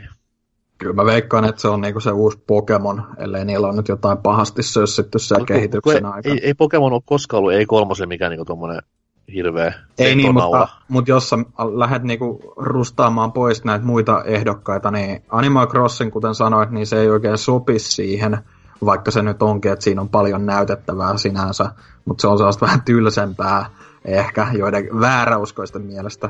Mutta sitten kans just Luigi's Mansion tuskin on niinku mikään 60 tunnin e-post, niin siitäkään ei ehkä ole järkeä näyttää. Ja sit never, siellä, mit... never know, never know, jos on semmoinen hullu roolipeli. 150 tuntia äh, hardcore roolipeli. Voi ei, vuoropohjainen imurointi. Mutta tota, joo, no jos siitä ei ollut sen enempää, direkti tosiaan tuli ja meni. Toivottavasti piakkoin tulee uusikin, missä on vähän ehkä parempaa sisältöä. Smashista vähintään res- tulo, kun siinä tulee Reset the clock. Joo, kyllä, Chibi-robot syttymään ja näin mm. poispäin, mutta mitäs sitten NK, mitäs teikäläinen on löytänyt uutiseksi? Uh, No Nintendo saati tuossa niinku, tungettua suoniimme, niin pistetään vähän Sonyä sinne mukaan myös. Mm. Dynahoit, Dynahoitio Mikkis niinku överit tässä edellisessä osiossa, mutta toi... tosiaan Sonilla tapahtui ja sattui taas viime viikolla paljon. Et, äh, viikko alkoi sillä, että residenttivaalit pidettiin siellä sitten vain pari vuotta, ei edes sitäkään. Niin Remmissä ollut John Codera saa sitten nyt väistyä. Ei mitään draamaa ainakaan ulospäin, ja mies siirtyy niinku yhtä pykälää vaan alemmas hierarkiassa. Ja hänen tilaan sitten tulee ihan yksi yksi vaihto, eli vanha kunnon velmu Jim Ryan tulee tilalle ensimmäinen päivä huhtikuuta alkaen, ja tätä ei ole vielä niinku varmistettu missään, että onko tämä aprillipilaa, mutta vähän niin kuin ainakin netissä toivottaa, että se olisi aprillipilaa, koska Jim Ryan nyt ei ole hirveän tunnettu mistään niinku hienovaraisuudestaan ja omaa ehkä vähän semmoisia mielipiteitä ja mietteitä, mitä ei kaikki edes Sonin niin kovimmat fanipojat allekirjoita. Että et saa nähdä, mitä tapahtuu tässä näin. Mies toi, kuitenkin aika toi, hyvää sanoma. Niin, että toi ei ainakaan lupaa oikein hyvää sille, kun nyt oli näitä patentteja niistä backwards compatibility-jutuista seuraavaa pleikkaria kohden, niin tämähän on ollut oikeastaan se isoin vastaanpuhuja ehkä firman sisällä niihin juttuihin, niin saa nähdä, no, juu, saa siis nähdä. Ukko on niinku kova tekemään rahaa, ei siinä mitään, mutta sitten taas just kaikki nämä lausunnot niinku vanhoista peleistä, miten niitä kukaan pelaa, ja just kaikki tämmöiset taaksepäin yhteensopivuudet, ja nämä crossplay-härdellit, niin ei se niinku... No totta kai nyt siellä on niinku, ei, hän ei ole se, mikä niinku päättää kaikesta Trumpin ja Hitlerin tyyliä, mutta mut siis kuitenkin tulee olemaan se, kuka loppupeleissä lyö sen leiman siihen, että hyväksytty tai ei hyväksytty, niin jännät ajat tulee. Mutta ainakin tämä varmasti sen, että PS5 ei tule olemaan hybridikonsoli, niin kuin mies on puikoissa. Että kyllä siellä graffat edellä mennään jatkossa hyvin vahvasti.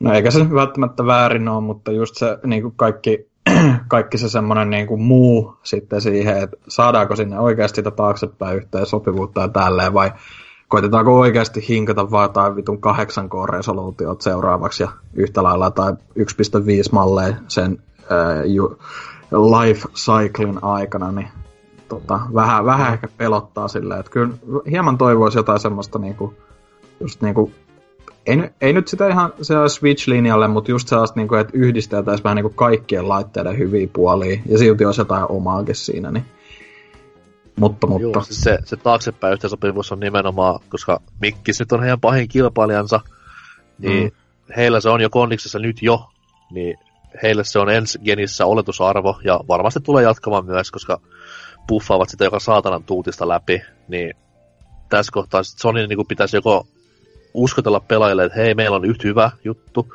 ja samanlainen täällä, ja auta armiassa, jos sillä ei ole mitään samanlaista siellä, niin sit se on vähän sellainen, että nyt on hävitty niin kuin tällä osuudella jo tämä peli. Mm. Mutta mitäs sitten, kun Microsoft ja Nintendo on nykyään aika hyvää pataa, että löytyy crossplayta ja näin poispäin peleistä ja tälleen. Aika, aika niinku, uusistakin nimikkeistä, Wargroove mukaan lukien, niin Mitäs sit, onks, uh-huh. onks Sony tullut jotain viimeaikaista kommenttia siihen? No siis on, se on ihan fine se juttu, että menee vaan pyytämään devaajat sieltä Sonin puolelta, niin kyllä homma hoituu. Näin Aa, siis lupaili. Okay. Näin siis lupaili Sonin ehkä sympaattisin hahmo, Sean Leiden, ihan siis legitisti sympaattisin ja omasta mielestäänkin osaavin. Öö, mies tuossa noi oli haastiksessa eri pelimedioissa ja piti keynotea. Ja siellä sitten hehkutteli sitä, että crossplay, okei, okay, me vähän kämmättiin joo, mutta homma niinku edistyy, että kattokaa vaikka mitä tehtiin Fortnitein kanssa ja näin eteenpäin, että nyt on niinku, nyt on niinku ainut, niinku homma. Ainut peli, missä se toimii tavallaan. No, se. Kattokaa niin. Niin, Jos, so, jos se on ainut, mistä puhut, niin se on niinku silloin täys totuus. Mm-hmm.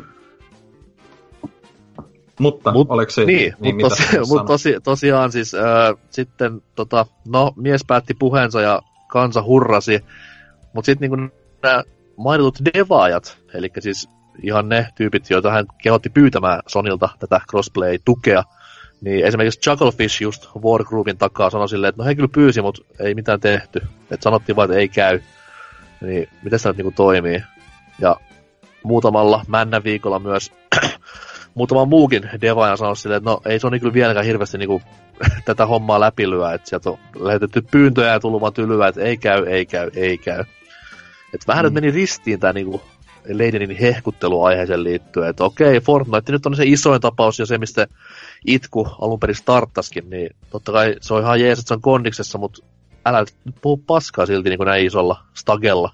Niin ja etenkin kun noita tekosyitä on nyt ollut ties kuin monta erilaista, että mitä se vuosi sitten E3 aikaa oli just jotain, että että niin kuin, koska pleikkari on jo paras, että pleikkarilla on jo kaikki mahdolliset pelaajat. Tai, ja sitten yhdessä kohtaa se oli, että mutta kun muilla alustoilla saattaisi, niin kuin, saattaisi vaarantaa pleikkaripelaajien jotenkin niin kuin, käyttäjätunnukset ja jotain tällaista. Että niin kuin, älkää nyt muuttako sitä selitystä sitten, vaan sanokaa ihan suoraan, että te ette halua niin tehdä sitä crossplayta. Tai, tai sitten jos se kerta oikeasti on niin, että te haluatte päästä pälkähästä, niin sallikaa se sitten kaikille tyyliin. Niin mikä tässä on ongelma, että jos niin tää, etenkin tuon Wargroovin tapauksessa noin Chucklefish-tyypit sanoi, että niillä on siis kirjaimellisesti tämmöinen switchi, ei mikään konsoli, vaan siis semmonen ihan vaan nuppi, mitä ne painaa, ja sitten se crossplay toimii, ja Pleikka 4 puolelta sille ei ole annettu niinku lupaa käyttää sitä, että Uh-huh.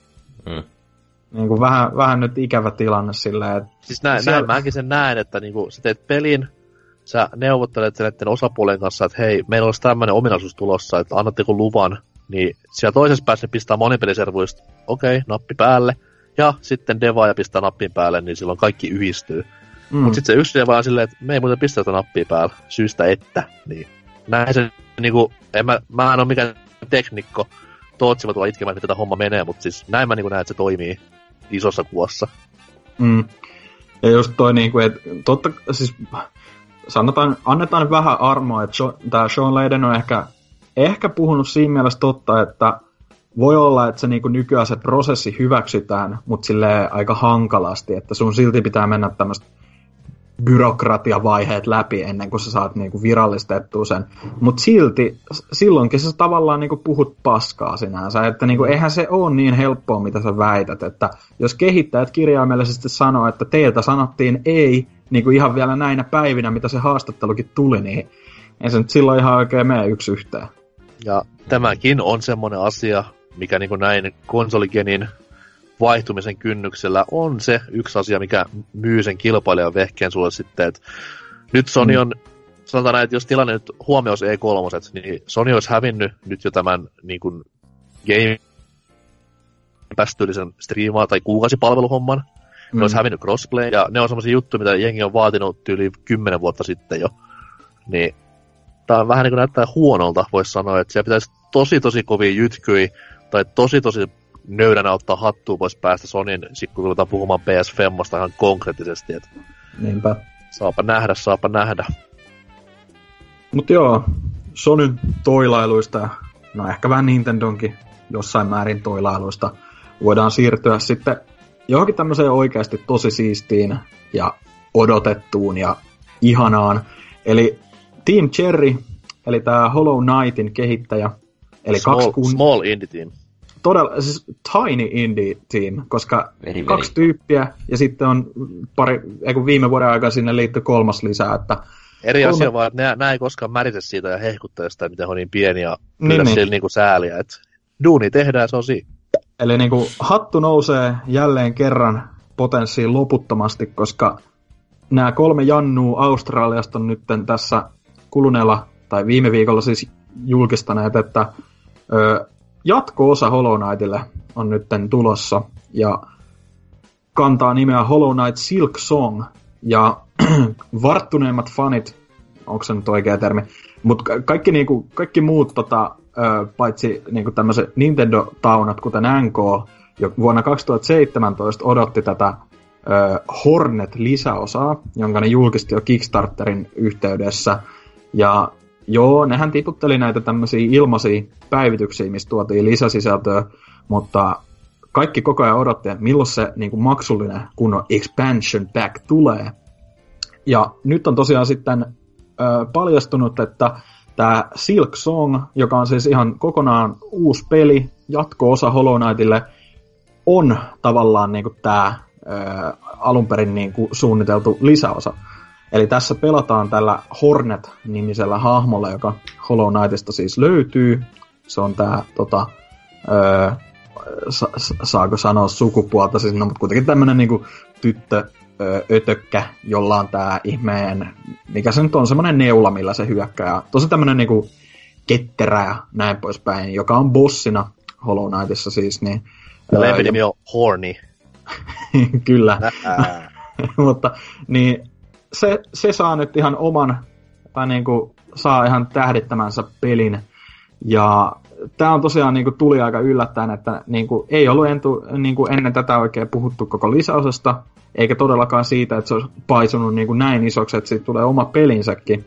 Mutta näin ne vaan Team Cherry nyt kertoo, että tämä on tulossa ja tämä on niinku ihan jatko-osa. Että se on niiden toinen kokonainen peli, mitä ne on nyt työstänyt heti Hollow Knightin PC-julkaisun jälkeen oikeastaan, että asteittain. Että toki siinä oli välissä ne välissä tota Switch-porttaus, joka kesti niin kuin paljon pidempään kuin suunniteltua. Ja, ja niin joo, tulihan se muillekin laitteille kyllä, PS4 ja Xbox One ja näin poispäin, mutta kuitenkin tätä ne on nyt pääosin niin tehnyt ja äh, julkaisupäivää ei annettu, mutta kerrottiin, että Windowsille, Macille, Linuxille, eli NK huomio, äh, ja Nintendo Switchille tulossa. Eli edelleen niin tämä Switch on nyt sitten vissiin konsolipuolella se primary platform, mihin ne tähtää. Ja PS4 ja näin poispäin sanottiin, että eiköhän se niillekin tule, mutta ei niinku ekana. Ja tämä on tosiaan, niinku, ja vielä niinku, mikä tekee tästä ekstra makeampaa on niinku just se, että tuossa on ö, se alkuperäisen Kickstarterin ö, tukijat tai backerit, niin ne saadaan kokonaan ilmaiseksi. Koska ne silloin tuki tätä peliä, ne lupas, että sille tulee lisäosa. Okei, tässä se on. Se on vähän niinku, ei ole enää lisäosa, vaan ihan uusi peli, mutta tässä. että niinku, huhhuh. Et se jotenkin niinku oikein pistää silleen niinku hymyilyttää, miten niinku on näinkin tällaista osaavaa ja ihanaa poppota pelialalla edelleen, että ne on niinku hyvää hyvyyttä tekee tollasta, että toki tämä nyt vielä niinku, voi niinku pahimmat skeptikot sanoa, että mitä tästä tuleekin aivan paska tai jotain, että ekan, ekan loistavan pelin jälkeen tulee semmoinen 6 10 rellestys, mutta sitähän me ei vielä tiedetä, mutta hype on tässä vaiheessa eri, erittäin kova. Mites teillä? Oliko Oletko sä Antsers pelannut ollenkaan tätä Hollow Knightia muuten? En ole koskaan pelannut, mutta vaikuttaa ihan mielenkiintoiselta, niin pitäisi varmaan joskus jostakin alesta napata. Kannattaa ehdottomasti maksaa täys hintakin, se on 15 euroa ja no. siitä saa 50 tuntia pelattavaa, jos oikein tahtoo tahkoa. Mites, oliko, oliko NKlla mitään Shovel Knightia nyt ja Hollow Knightin nyt ystävänä, että miten nämä Night-pelit, uppoako vielä?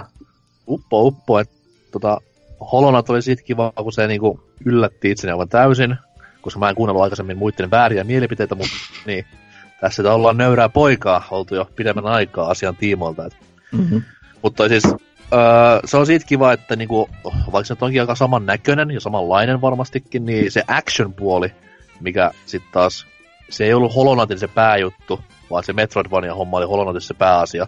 Mm. Vaikkakin se oli kivaa actionia ja hyvin tehty actionia välissä, niin nyt kun pääsee sitten taas rellestä vähän kunnolla, että mättöä tulee enemmän, niin se on kiva homma vaan, että se erottaa sille itsensä siitä Hollow Knightista nimenomaan. Että meillä on tavallaan niin kaksi samanlaista, mutta tavallaan kaksi ihan erilaista peliä, niin kiva, kiva, kiva. Ja jos, mm. mä veikkaan, että ei se laatu mihinkään tipu siitä, että niillä on kuitenkin pohja ollut valmiina. Nyt on vaan uusi hahmo, vitusti enemmän toimintaa, bossei, kaikki mitä oli siistiä ekassa pelissä, mutta ei se pääasia, niin kiitos. Joo, että jos jotain niin tämmöisiä bullet pointteja haluaa vielä lyhyesti tästä niiden virallisesta blogista täältä napata, niin ne lupaa yli 150 uutta vihollista, niin kokonaan uusia vihollisia, ö, uusia bosseja totta kai, sitten on täysin uusi pelialue, tai tämmöinen uusi kingdom, koska se oli niinku tää, oliko se Hollow Nest vai mikä tää oli tää ekan pelin paikka, ja sitten on myös tämmöinen Silk Soul mode, kuten tuossa ekas pelissäkin, että tämmöinen supervaikea vaikeusaste ja sama säveltäjä palaa tekemään musiikit ja kaikkea tällaista nannaa. Et niinku, Se, semmoinen niinku iso, isoin toive, mitä mulla on, niin mm. miljööt saisi olla silleen pikkusen värikkäämpiä nyt. Koska nyt tähän, tähän mun mielestä niinku sopii paremmin sitten taas tämmönen vähän niinku elävämpi, elävämpi pelimaailma. Kun Holonatinhan se juttu oli se surullinen ja tosi niinku ankea meininki mm. ylipäätään, niin tähän jos saisi vähän tuosta boostia, niin olisi kiva. Joo, ja siis ylipäätään niinku, vaikka mä, mäitetty, mä tiedän, että jotkut ei ihan hirveästi lämmennyt sillä Hollow Knightin ulkoasulle, mutta mä tykkäsin tosi kovasti, mutta se ehkä mitä just niinku, mitä sanoit, semmoinen elävämpi ja sitten sellainen ylipäätään, niinku, että olisi pidettäisiin tämmöinen, niinku, että se NS Forefront on hyvin yksinkertainen, hahmot on niinku ääriviivoilla painotettu ja tälleen, mutta sitten siellä taustalla saisi olla niinku paljon yksityiskohtaisempaa, että se voisi olla tosi makeata, että ei nyt ihan puhuta mistään niinku, öö, tämmöisistä, mit, mitä nämä Erik Chahin pelit tai mitä, ei tarvi sen tasosta olla, mutta kuitenkin semmoista, niinku, että siellä olisi vähän, vähän näkyisi semmoinen jatko-osan tuntu kanssa, että se olisi niinku, olisi täysin uusi, mutta joka tapauksessa innolla Se on semmoista old school, old school 90-luvun parallax scrollingia, missä niinku tausta ja etuosa liikkuu aivan eri kiskoillaan. Ja... Kyllä, mutta täysillä hypeillä odotellaan toivottavasti tekin ja ei sitä sen kummempia varmaan. Menkää hollowknightsilksong.com, se on näköjään toi urli noin tolle pelille, niin sieltä löytyy tarkemmat tiedot ja upea traileri myöskin. Mutta Ja, ja Ansels ostamaan peli heti. kyllä, niin kuin, hei, me ei mennä tästä seuraavaan osioon ennen kuin sä ostat sen. Paina, paina eShop-nappia NYT nyt. Oi itku kai sen pakko. Ding! No si- sieltähän se tuli, no niin, hienoa. Ja nyt siirrytään pääosioon öö, mainoksen sekä tauon kautta.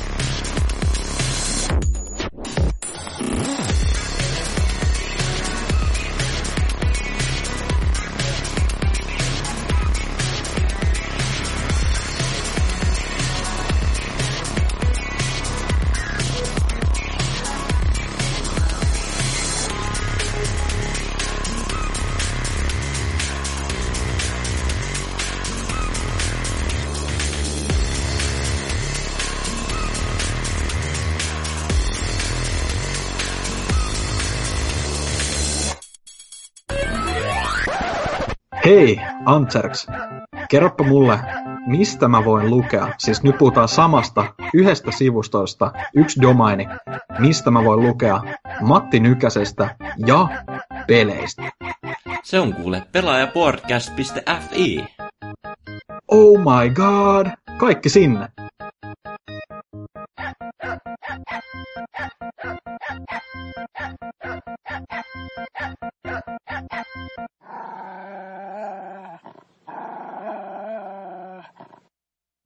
Ja ollaan päästy pääaiheeseen. Ja tällä kertaahan meidän tiukka, täyteen buukattu aikataulu näyttää vuosipäiväjaksoa. Eli valittiin nyt tällä kertaa tämmönenkin merkkipaaluteos, vai merkkiteos, kumpi se on, Silent Hill, eli Pleikka ykkösellä alun perin julkaistu kauhupeli, ilmestyi Euroopassa täällä vanhalla mantereella 24. helmikuuta vuonna 99, eli pyöreät 20 tulee täyteen tässä tota, kästin julkaisuviikolla. Aika tonne loppupää, äh, tota, viikon loppuun mennään, mutta tällä viikolla joka tapauksessa. Ja mikäpä sen parempaa kuin jutella vähän tämmöisestä kriipistä ja tunnelmallisesta, ehkä jopa niinku genre, no ei ehkä muuttaneesta, mutta hyvin paljon niinku vaikuttaneesta pelistä, että lähdetään vaikka niinku just siitä, että niinku, no pääasiat tuossa tulikin mainittua just, että 99 tullut Konamin kehittämä kauhupeli ja ainoastaan Pleikka ykkösellä, vaikkakin myöhemmin sitten sarjan pelejä on näkynyt muillakin alustoilla, mutta onks, mitäs tällä niinku pohjustuksena, onko esim. NKlle kuinka tuttu niinku tämä ensimmäinen peli? Ei, ei ollenkaan. Mä ja Anssi silloin pelattua sitä. Ah, okei. Okay. Joo, no en mäkään oikeastaan, mutta siis... Tää on- jaa, tää- no hyvä. Joo, joo. Mä olin No, tässä. Joo, okei, okay, no siirrytään sitten. No niin. Mut siis... Ää, on, on tuttu, joo.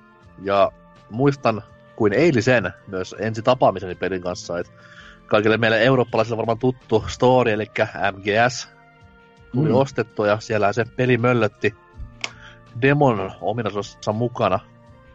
Ja mä olen siitä hassu ihminen, että mä niinku ennen jopa MGSn pelaamista korkkasin tämän demon. Ja toi toi... Ää, siis tykkäsin silloin, koska totta kai ressa, ressat oli niinku lähellä sydäntä ja näin eteenpäin. Niin tää oli kuitenkin semmonen hyvän freesin erilainen. Ihan alkaen siitä jo, että kamera vähän kuitenkin elää enemmän ja Mm. tolleen noin, mutta se demo loppui niin saatanan lyhyen, että se loppuu siihen ekaan hirvien kohtaamiseen, eikä sitäkään edes kohdata, kun se lasi vaan hajoaa siellä kahvilassa ja sitten demo loppuu siihen, niin kyllä siitä jäi hype päälle. Et Konami tiesi silloin, että mistä naruista vetää. sitten tuli täysversio ostettua. Öö, se oli kesä 99, olisiko ollut. Totta kai, Joo. koska pelihän sopii tämmönen pirtsekka auringonpaisti jatkuvasti, niin... niin Walking toi- on Sunshine soi taustalla. Joo, ja siis mä kuitenkin pelkään niin vitusti kaikki kauhupelejä, niin mä yleensä pelaan silleen, että mulla soi Eurodance korvissa ja on valot päällä, niin Bongo song. ter- terkkui vaan eilen Isolationille, että tuli siskon Tong Songi kuunneltu hyvin paljon silloin. Joo. Mutta toi, niin, tykkäsin hyvin hyvin kovin, ja tiesin silloin jo, että okei, tästä, tästä, tästä tulee jotain isoa. Ja en ollut hetken väärässä, mutta nyt katsoo sarjan tämän päivän meininki, niin ehkä oli, oli kuitenkin väärässä. Joo, tar- tarkennetaan sen verran, että pysytään niinku enimmäkseen tässä ekan pelin kuvioissa ja katsotaan lopuksi sit sitä surullista Ei, nykytilaa ehkä. Ei, Mutta tota, mitäs, oliks Antserksillä mitään kokemuksia vai ootko vähän niinku nyt Kingdom Hearts huu- huumassa vaan vieläkin tässäkin osiossa?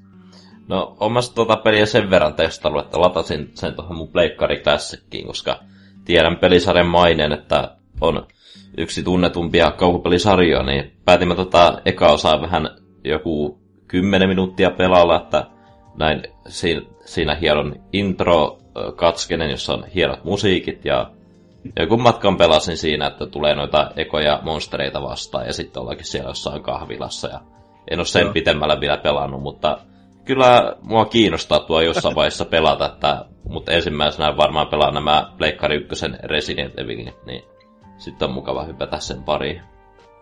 Eli sulla olisi riittänyt pelkkä se demo aikoina, että sä oot niinku mennyt yhtä pitkään. Joo, about joo. Mutta se on kyllä siitä, niinku, mun mielestä se niinku, ide on siis, en ole itse myöskään tätä läpäissyt, mutta oon pelannut... No, niinku... Mitä vittua puhutaan tässä? älä nyt, siis on sar- sarjoiden tuudestaan tuttu ja tiedän tämänkin pelin kuviot ja on nyt ihan kuluneella viikolla siitä pelaillut myös Aa, jälleen kerran. Hienoa taustatyötä. Kyllä, niin, mutta tota, eihän mitään amatöörejä täällä olla. ei, ei, palkka, palkka juoksee ihan vitusti. Ja Kyllä, mutta siis itse sanoisin just, että, niin kuin, että se intro on aika semmoinen mieleenpainuva kyllä, että periaatteessa on ollut ihan hyvä veto sille, jos se demo on niinkin lyhyt, koska siinä ehtii nähdä kuitenkin se eka videon ja just se, niin kuin, että millainen se niin kuin pelin fiilis on, kun se, eikö se kahvilakohtaus niin kuin, öö, sitä ennen on tullut ja se eka tämmöinen kosketus Silent Hilliin tavallaan sinne varjopuoleen just silleen, että se on tosi, tosi kyllä semmoinen kriipi, että kyllä se antaa ihan hyvän kuvan pelistä, vaikka lyhyt oiskin, mutta öö, sitten yleisesti ehkä voisi vielä pikaisesti tuosta mainita, että tämähän tosi niin kuin oli Konamin, Kon, Konamin tota, tämän Team Silent-nimisen kehitysosaston duunaama, ja ne oli niinku en, tää oli niinku niiden ensimmäinen onnistunut ja julkaistu peli. Et sehän oli jopa firman sisällä vähän semmoinen vähän naureskeltiin niille, koska niillä oli monta projektia tulilla, jotka ei ikin sit oikein onnistunut. Ja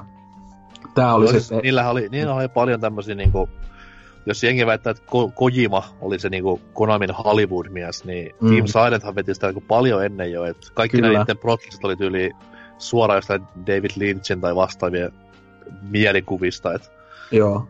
Et Mut siellä siis... tehtiin jo leffa nuoleskelua jo paljon paljon aikaisemmin. Oli, oli. Ja tämänhän Silent Hillin ideahan oli vähän niin kuin se, että Konami halusi ylipäätään tämmöisen pelin, joka sijoittuu ja ennen kaikkea just uppoo vähän enemmän tämmöiseen jenkkiyleisöön. Ja kyllähän siinä on tosi paljon semmoista niin kuin Amerikka-fiilistä, vaikka se ei niin kuin pelillis- tai niin kuin juonellisesti ehkä nyt mitenkään mitään Duke Nukemia ole kuitenkaan, mutta niin, mutta hei, siis... sun päähahmon nimi on Harry. Kuin niin, Harry, Harry Mason. Niin Hank, se... Hank, jos olisi vielä, niin sitten olisi niinku voittaja.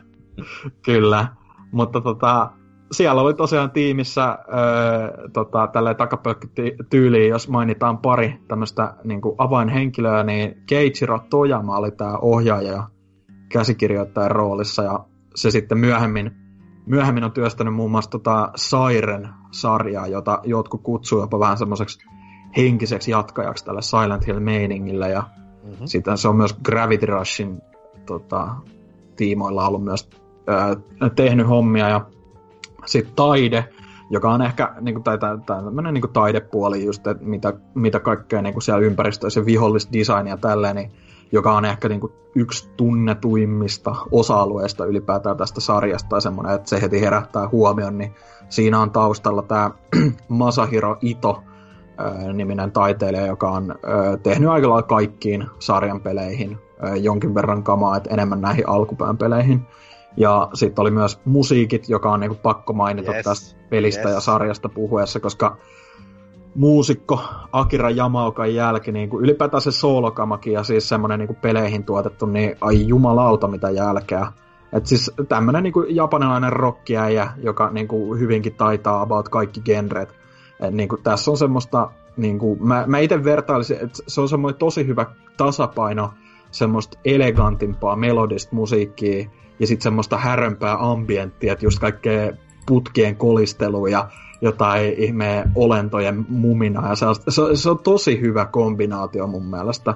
Et niinku just, jos... mikä, mikä on täysin eri, mitä äijä teki meikäläisen suosikki, eli ISS-pelisarjan parissa – Semmoista kunnon, niinku, kunnon japsi, urheilu, futis, batrockia, niin ai että sentään.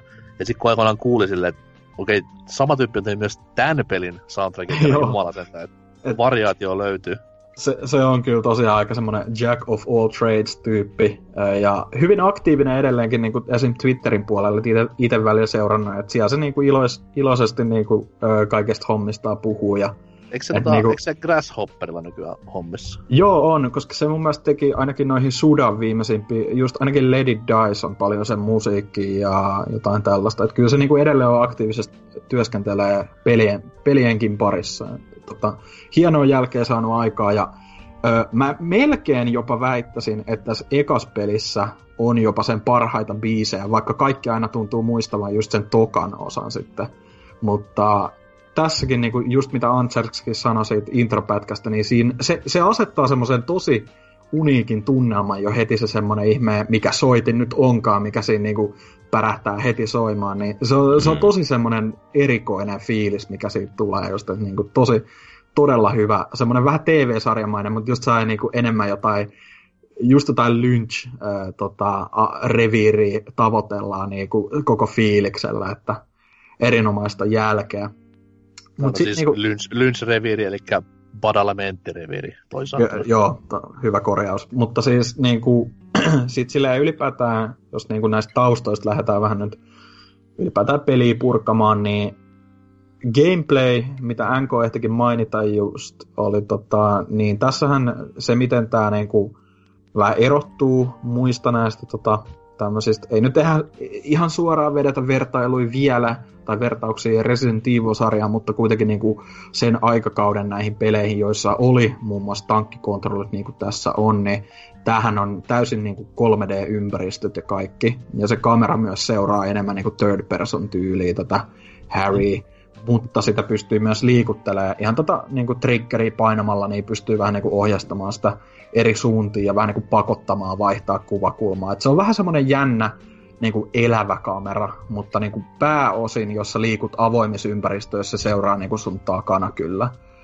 Mutta tota, ja sitten ylipäätään, niin kuin, että millainen peli se nyt on, niin se on niin kuin, pohjimmiltaan selviytymiskauhu, missä on niin kuin putslea, niin kuin, putslea löytyy hyvinkin paljon. Ää, aika avoimesti pystyy etenemään. Et siinä on toki semmoinen niin punainen lanka ja niin kuin, aika lineaarisesti se juon, juonitapahtumat etenee, mutta niin kuin, et sullahan on niin kuin siinä heti alussa se Silent Hill-kaupunki tutkittavissa, ja sieltä tulee heti vihollisia vastaan ja kaikkea, että se on niin kuin, siellä no, pystyy siis se, oli, se oli nimenomaan, ja, mm. se oli nimenomaan aikana itselleen se iso niin kuin revelation tähän peliin liittyen, että kun tottunut siihen, että muut genren pelit, eli Resident Evil 1 ja 2, niin mm. äh, olisi Dino Crisis tullut tähän, en, en mä muista. On, Mut on siis se niissä, ennen tätä ekaa tullut mun mielestä. Niin, niin, niissä oli hirveän niin kuin, tosi kapeat käytävät ja tämmöistä tosi niin kuin, ohjattua se meininki. Et se, että mm. pääsee vähänkään ja AGC tekemään survivaa horror-touhuja, niin se oli aikanaan tosi, tosi iso juttu. Joo, ja mun mielestä se oli aika nerokas jopa, että se kaupunkihan on niinku ää, tosi silleen sumun peitossa, koska sit niinku, et, et sä niinku ymmärrä niitä konsolin rajoituksia siinä vaiheessa, vaan se näyttää tosi makealta silleen, että sulla on niinku avoin alue koko ajan, ja siis loppupeleissähän se kaupunki on aika iso. Mm-hmm. Että niinku, kyllä se, ja se, sehän niinku laajenee pelin myötä sitten, mutta tota, se, joo, niin kuin mä, mä itse tykkäsin tosi paljon tuosta niin kuin, tavallaan kenttärakenteesta, mitä tuossa on just, että on sitä sairaalaa ja kouluukin sit siellä, jotka on niin kuin, ihan omia isoja rakennuksiaan, joissa on niin kuin, omat, omat tota, esteensä edessä, mitä pitää päästä sitten ylittämään tietyillä tavoilla ja näin poispäin, mutta se oli vaan niin hauskaa silloin, kun se sumu nimenomaan oli se yksi iso juttu siinä pelissä, niin mm. se kuitenkin tässä pelissä selitettiin sillä tavalla, että se olisi niinku osa sitä peliä täysin. Ja sitä vähän uskokin silleen, että wow, että tämä sumu on ihan looginen juttu, mutta sitten kun hiffas vähän vanhempana, että niin, nämä liikkuvat kamerat nämä ehkä vähän, vähän niin kuin teki sitä sumua sinne tarkoituksella, että niin, ja hävisi se taas... illuusiohan täysin. Ja, mutta se, niin kuin sanoit, se just tuo siihen semmoista hyvää niin kuin mysteerin tuntuu muutenkin, ja sitä selitetään, ja sitten kun siinähän on niin kuin, tota, tämä Harry itsekin ihmettelee kaikkea, että miksi sataa lunta ja tälleen, koska ei siellä mm. niinku pitäisi sataa. Ja siinä, siinä on koko ajan surrealistista fiilistä ylipäätään, että tosi hyvin toteutettu. Mikä se, se on hauskaa toi niinku selitys. Toi selitys on sinänsä hauska, koska jos ekassa Turokissa olisi sanottu silleen, että hei, täällä on sumu, Niin, mä olisin silleen, että wow, niin jopa onkin, kato, ne teki vähän hyvä sumun tänne, siistii. Mut, niin, asia nyt on ihan, ihan toisin. Oli silloin jo. Kaik, jos kaikissa paskoissa peleissä on vaan se, wow, some really bad graphics in here. tai sitten se, wow. Kaik, kaikissa n peleissä, by the way, it's, uh, it's really foggy in here, so you better watch out. Wow, vittu, ne teki tässä sumun tänne hyvin.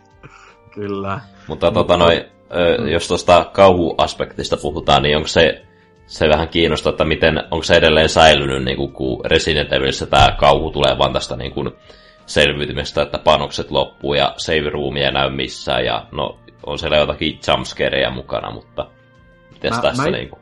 Mä itse sanoisin, että Resident, Resident Evilissa se kauhu ehkä enemmän just pohjautuu siihen itemien hallintaan, mutta kun tässä Silent Hillissä su, sulla on niinku, ö, tavallaan loputon se tavaratila, että sä pystyt poimimaan niinku ammuksia sieltä sun täältä ja health itemeitä ja kaikki tälleen, niin siinä ei ole sillä tavalla yhtä niinku, ö, semmoista ö, niinku pelon tunnetta, että sut yhtäkkiä loppuisi niinku, tavallaan just ammukset tai tälleen, mutta sitten se yleinen niinku, fiilis sun ympärillä on koko ajan semmoinen, niinku, että sun ei tee mieli kohdata niitä vihollisia tai tälleen, että se on jotenkin mm. semmoinen tosi niin kuin selkäpiitä karmiva just, että se e- ehkä jo enemmän vähän niin kuin, tota, luottaa siihen, että niin kuin pelaaja nimenomaan pelkää sitä pelimaailmaa, eikä niinkään sitä, että sulla tulisi vaikka loppuisi yhtäkkiä kudit pistoolista, koska niitä kyllä annetaan aika runsaasti niin kuin normaalillakin, mitä mä oon nyt viimeksi tätä pelannut, niin kyllä sitä, kyllä sitä niin hp ja kaikkea tälleen tulee, vaikka sä to, toki otatkin aika paljon osumaa kyllä ihan perusvihollisistakin. Mutta just tota, sit silleen yleisesti niin kuin putslet tuli mainittua, öö, niin yksi siisti kikka, mikä tässä mun mielestä on, niin tässähän on niin kuin valittavissa just noin vaikeusasteet, että on niin kuin ihan easy normal ja sit hard, mä en muista, ainakin myöhemmissä peleissä taisi olla silleen, että hardi niin kuin avautuu myöhemmin, mutta se, se on joka tapauksessa silleen, niin kuin, että ne putslet niin kuin ihan mukautuu niihin.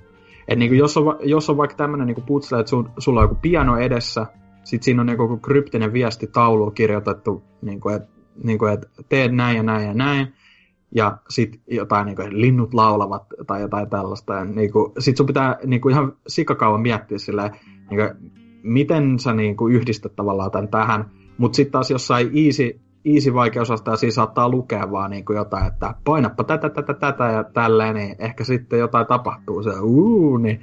Että ne on niin kuin tosi makeasti niin kuin, tavallaan tehty, tehty niin kuin omat putslet joka vaikeusasteelle jossain määrin. Ja silleen, mitä Resident Evilista taas ei niin paljon ollut, koska siinähän pysyy aika lailla samana noin kaikki niin kuin tarinaa edistävät putslet, just siinä kakkosessakin esim. Mä en edes muista tuota pianoputsle, herra Jumala sen. Joo, se mikäköhän, se... mikäköhän Sonilla oli tohon aikaan pianoputsleihin, koska FF8 oli pianoputsle ja myös r niin muoti-ilmiö. Kyllä. Pianoputslet takaisin 2019. Kyllä, jojo, bumerangi ja pianoputslet. Siinä on niinku toivellista. Kyllä. Öö, mut sitten tota, ehkä sille yleisesti kans niinku, kun puhuttiin vähän siitä, että pelimaailman avoimuudesta tai semmoisesta pseudo open world meiningistä, niin tässähän on myös niinku semmoinen kartta, tai niinku, että sä löydät joka alueella tämmöisen kartan, mitä sitten Harry niinku itse tavallaan päivittää sen mukaan, missä sä käyt.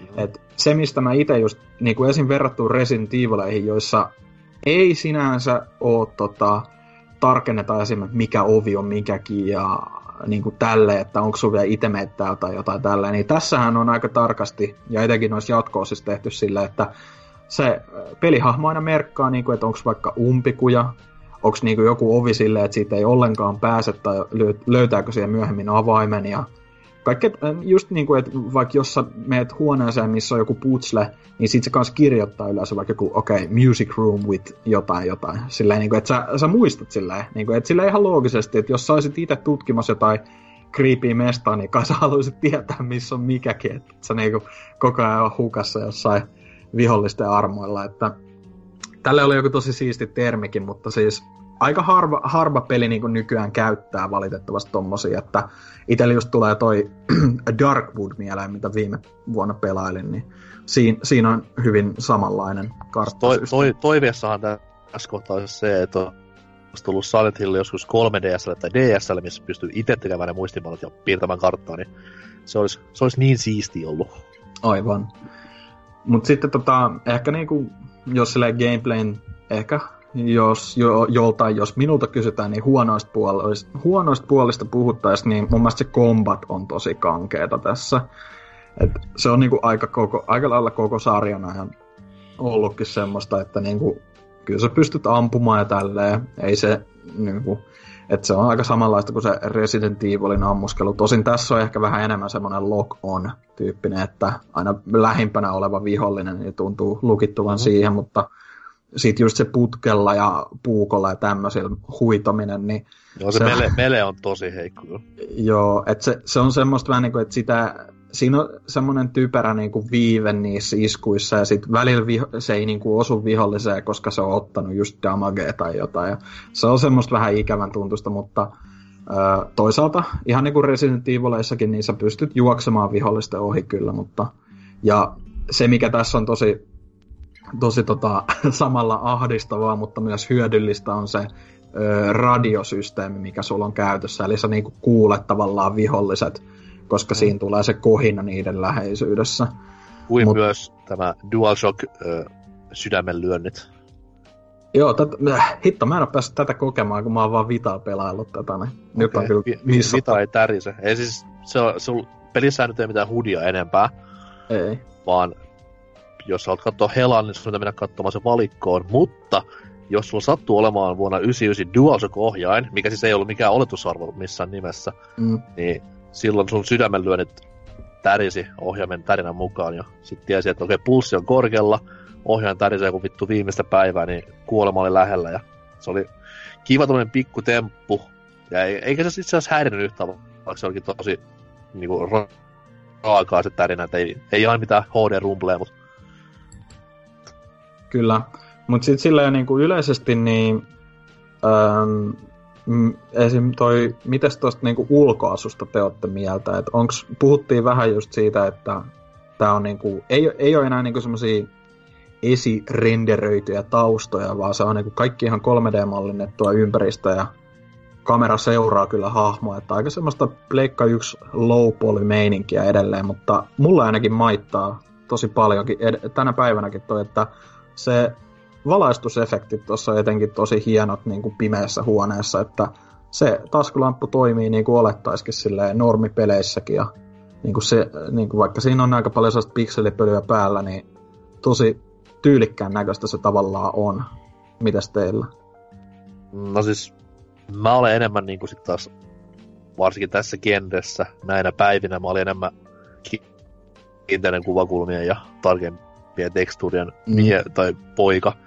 Ja tota, niin, tää on, no siis molemmat on Konamin pelejä joo, mutta aina kun mä pelaan Silent Hillia silloin, kun mä Back in the Day pelasin, niin tuli aina vaan mieleen silleen, että nämä on ihan identtisen samannäköisiä MGS, mitä tässäkin on. Siellä on varmaan hirveästi tehty tuota swappia niin kuin tekstuurien puolelta. Että... Mm. No joo, se on totta kyllä, mutta mun mielestä se jotenkin toimii, niin kuin, että se niin kuin, totta kai noissa renderöidyissä taustoissa kiinteissä kuvakulmissa on niin ne edut, että saa vähän yksityiskohtaisemman mm. näköistä jälkeä. Mut Eikä siis siis kumpikaan on mun mielestä huono ratkaisu, mä vaan tykkään enemmän toisesta. Joo. Mutta sitten just niin kuin, että kyllä mun mielestä niin kuin toi toimii, toimii tosi hyvin, etenkin just kun on näitä tämmöisiä tosi härän näköisiä, niin kuin, että ollaan vähän niin kuin siellä, mikä se termi nyt on, siis Otherworld tai tämä, että kun ollaan siellä Silent Hillin puolella itsessään, että niin kuin, mm. tämä Harry näkee niitä vihollisia paljon enemmän, ympäristöt muuttuu, niin rrr, on kyllä aika karvan jälkeä. Mutta sitten tota, voisi vielä vaikka tota, niin kuin yleisesti tuosta, että mitä mieltä te olette niin tuosta, että vähän verrattiin jo niin kuin, tota, esim. Resident Evilin ja tämän niin kuin, fiilistä keskenään, että Resident Evilhan on myös aika semmoista ehkä amerikkalaista, jossain määrin sellaista vähän höntimpää, sellaista B-luokan kauhua, kun taas tämä on sitten ehkä enemmän kallistuu just sellaisen surrealistisen ja psykologisen kauhun öö, tiimoille, että tota, kumpi on, niinku, tai siis niinku, kummasta te Henkko tykkäätte enemmän? Panzers. Saa aloittaa. No, selvä. No, on tuo sinällään alun perusteella vähän tunnelmallisempi verrattuna Resident Eviliin, kun se soi nuo kaikki taustamusiikit, mutta tuolla just niin kuulee kaikki nuo ympäristön äänet Mm. siellä, kun, no paha sana, kun on niin vähän pelannut, mutta ty- Niin, mutta ihan silleen tu- y- y- yleistuntumalta, niin kuin, että oot sä yleensä äh, enemmän niin kuin vaikka psykologisen kauhun perään vai onko niin tämmöinen niin sai vähän enemmän säikyttely ja sitten semmoinen just save room musiikkimiehiä. No varmaan tämän psykologinen, kun mä kauheasti sinällään tykkää jumpscareista, että mä tykkään, että se tunnelma on justin siinä hyvin tehty. Mm. Mitäs oliko NK mitään syventäviä fiiliksiä tämän, niin kuin, että miten tämä toteuttaa niin kuin sen kauhupelipuolen itsessään tässä. No, mä, mä kuitenkin itse en tykkää kauhuleffoista, enkä kauhupeleistä. Tällä niinku legitisti pelottavista kauhuleffoista ja peleistä. Et mä oon ite niinku enemmän tämmöistä John Romeron zombi-meininkiä, et vähän niinku kieli poskella ja sit se gore ja kaikki tämmönen muu oheishärpele tekee sen kauhun siinä. Niin toi, kyllä mä niinku ressaa, totta kai joo Capcom, ee, mut, mut siis sitä niinku dikkailen enemmän näin niinku, jos näistä kai pitää valita, niin mieluummin pelaan pimeässä Resident Evil kuin Silent Hill-pelejä. Mm. Se Mm. kauhu on kuitenkin niin erilaista molemmissa, ja se on sinänsä hauska, kun molemmat on perinteisten japsistudioiden duunia, ja toinen periaatteessa on niinku, se on tehty jen, jenkkimarkkinoita ajatellen, ja silti tosi japanilaisittain. Kun nyt taas Res- Resident Evil on tehty niinku silleen, miten japsit näkee jenkkikauhuleffat. Niin se on hauska semmonen oksymoraan.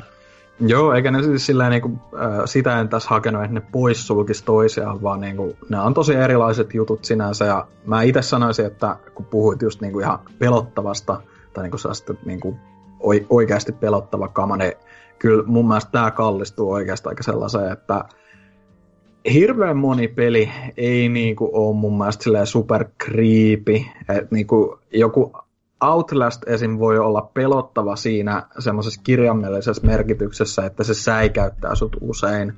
Mutta sitten just niinku tuossa Silent Hillissä on semmoinen ympärillä vellova tunnelma just, joka on sillä niinku, että nyt ei kyllä ole niinku, että mitä täällä oikein tapahtuu ja miksi niinku, kun se, se juoni itsessä on niin semmoinen ihme enigma, että niinku sä, sun pitää koko ajan ratkoa palanen siitä, että mitä täällä oikeasti tapahtuu ja se on semmoinen tosi niinku ahdistava fiilis koko sen pelin ajan, että Jotenkin siis se, se- nar- narratiivi on tärkeä siinä kohtaa, kun Ressassa on nimenomaan se, että oh my, zombeja, ammutaan ne. ja se on niinku siimus, että kun tässä, että niinku, nä, no sanotaan näissä kolmessa, neljässä ekassa Silent Hillissä, mm. et sä niinku tiedä, sä oot koko ajan niinku vähän niinku kyydissä siinä, niin et sä tiedä mitä tapahtuu, miksi tapahtuu, mitä tapahtuu, niin se on aina luo semmoista tietynlaista, ei se niinku pelottava tunne, mutta semmoinen mielenkiintoinen, kiehtova, mutta sitten samaan aikaan just tulee semmoista vitun paskaa silmille niinku Pyramid Head ja sen temput, niin ei se, ei se kivakaan oo. Niin, niinpä.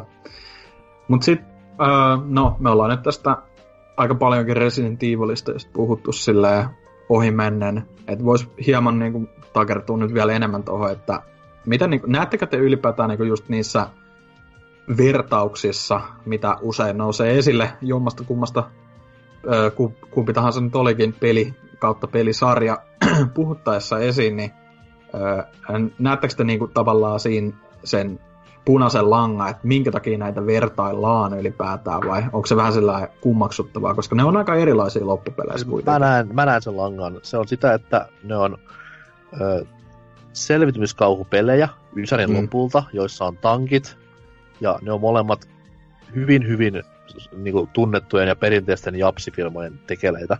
Mm. Mutta mä en koskaan lähtisi vertailemaan näitä kahta sille ihan vierekkäin, että kumpi on parempi, koska nämä on, nämä on niin, niin erilaisia, ja ne on molemmat tiimit halunneet myös niin, kuin, niin erilaisia, että ei, mun mielestä Silent Hill ei koskaan lähtenyt apinoimaan Resident Evilia, vaan se teki sitä omaa juttua ihan alusta asti. Mm, niinpä. Ja sitten ylipäätään siinä on jotenkin semmoinen, että ta- tavallaan niinku, vaikka mä itse nyt vähän kyseenalaistin tota, just niinku, että niitä verrataan, niin kyllä sen, kyllä sen silleen näkee. Just niinku ylipäätään, jos katsoo isossa kuvassa niinku sarjojen, öö, ei nyt ehkä ihan nykymeininkiä, mutta silleen niinku nimenomaan, että miten se eteni, niin kummatkinhan oli vähän silleen, että ekat pelit oli semmosia eräänlaisia klassikoita, about kaikkien just fanien mielestä, ja sitten se niinku sarja muuttui tosi paljon. Et niinku Resident Evilin tapauksessahan niinku se nyt ö, tuli siitä, johtui lähinnä siitä kuvakulman muuttamisesta, mutta sitten Silent Hillissähän se oli vähän niinku ehkä vähän surullisempi tapaus, just, että niinku alkuperäiset kehittäjät ei oikein ollut enää mukana ja tälleen, mutta silti niinku just nämä Homecomingit ja ehkä jossain määrin se niinku nelonen, joka oli viimeinen Team Silentin projekti, niin sekin oli jo vähän sellaisia uusia tuulia, niin kyllä siinä silti on nähtävissä kummaskin sarjassa paljon semmoisia muutoksia ylipäätään. tota, kyllä, siinä, niin, siinä se nimenomaan näkee niin kuin sen, että miten erilaisen ne on, koska jos olisit pistänyt Silent Hillin tämmöiseen R4, 5, 6 muottiin, että kuvakulma muuttuu taakse ja meno on niin enemmän actionimpää, mm. niin ei se, se olisi vähän vienyt pois sitä Silent Hill meininkiä siinä, ei se toimi vaan tuommoisessa kauhussa, tuommoinen tai si- silloin se on niinku oma, se on eri peli silloin. Niin, niin, kyllä. Että se on huomattu, kyllähän niitä valitettavasti sarjasta löytyy just jotain niin kuin tota, se Vita-osa, joka on joku ihme top-down Diablo-tyylinen peli. Niin kuin, että mitä ihmettä, että ei sen, se ei niin kuin millään tavalla mene siihen muottiin. Niin kuin, että kutsukaa sitä eri pelin nimellä sitten. Että, että se just niin kuin, että siellä on, niin, no kuten todettiin, niin kummallakin sarjalla on ollut hieman kommelluksia, että paljon enemmän kyllä Silent Hillin puolella valitettavasti, ja nykypäivänäkin jatkuu, koska eihän se edelleenkään oikein elä nykyisessä muodossa, että Kojiman suunniteltu Silent Hills silloin julkistettiin salamyhkäisesti ja peruttiin vuoden sisään, että se on harmillista, mutta tota, joka tapauksessa tämä ensimmäinen peli nauttii kulttimaineestaan ja ihan ylipäätään niin kuin arvostelumenestys oli aikoinaan. Sitä mä en tosin tiedä, että onko tämä niinku ikinä saavuttanut mitään miljoonamyyntejä niin kuin Resident Evil, että onko N3 mitään tarkempaa. Kyllä, kyllä eka möi. Joo. Ei, ei lähelläkään niinku ressan lukemia tietenkään. Mutta siis oli Konamille semmonen niinku MGSn kanssa tosi kova hitti. Ja kakkonen möi myös niissä saatanan paljon. Sitä tuli plattarikin Pleikari kakkosella aikoina. Mm, niin joo. Mut sitten taas sen jälkeen niin mennyt myynnillisestikin alamäkeä. Mutta puhutaan me yhtään Silent Hill Shattered Memoriesista, joka siis on remake ykkösestä. Öö, mä en tarkoituksella oikein tähän tota juonta uskaltanut ottaa, koska mä ajattelin, että vaikka tämä on niinkin vanha peli kuin on, 20 vuotta, niin se on kuitenkin vähän niin kuin se liha luiden ympärillä, mutta voidaan me sivuta kuitenkin silleen, niin kuin, että mit, niinku, sä oot ilmeisesti siis pelannut tätä Wiille ja Pleikka 2 ilmestynyttä osaa, niin onko se niinku, miten se eroaa ylipäätään tästä alkuperäisestä silleen, että mä, se eroaa... se, se, mä sen verran, tai niin vielä sen verran varotaan, että mä sen takia just otin tuon juonijutu ylös, että mitä mä oon kuullut, niin siinä on aika semmoisia vähän niinku erilaisia näkemyksiä tietyistä asioista, mutta jatka se on, se on niinku enemmänkin, mikä se termi on? Reimagining voisi Joo, sanoa. kyllä. Et siinä on niinku, aihio on sama, että Harry Mason niminen tyyppi etsii tytärtään mm. ja joutuu tämmöiseen hassuun kaupunkiin, missä kaikki ei ole ihan sitä, miltä näyttää, mutta ei siihen se niinku loppuu. Et se on niinku täysin, täysin eri peli, eri genre, eri tuote. Mm. Et se on niinku, joku voisi jopa heittää se, niinku, että se on kävelysimu enemmän, mitä suurimmalla horror-peli.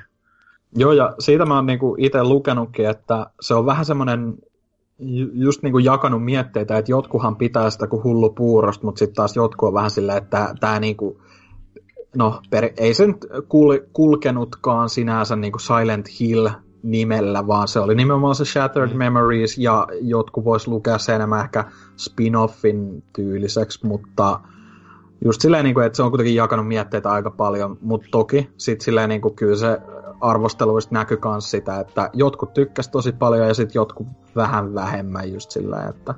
Kyllä mä tykkäsin nimenomaan siitä, että se oli niin, kuin niin erilainen, mitä se aikaisempi. Koska mm. silloin kun sitä peliä ensimmäistä kertaa julkistettiin, mä olin silleen että oh man, se tulee joku fucking pikselipäivitys, ei kiinnosta.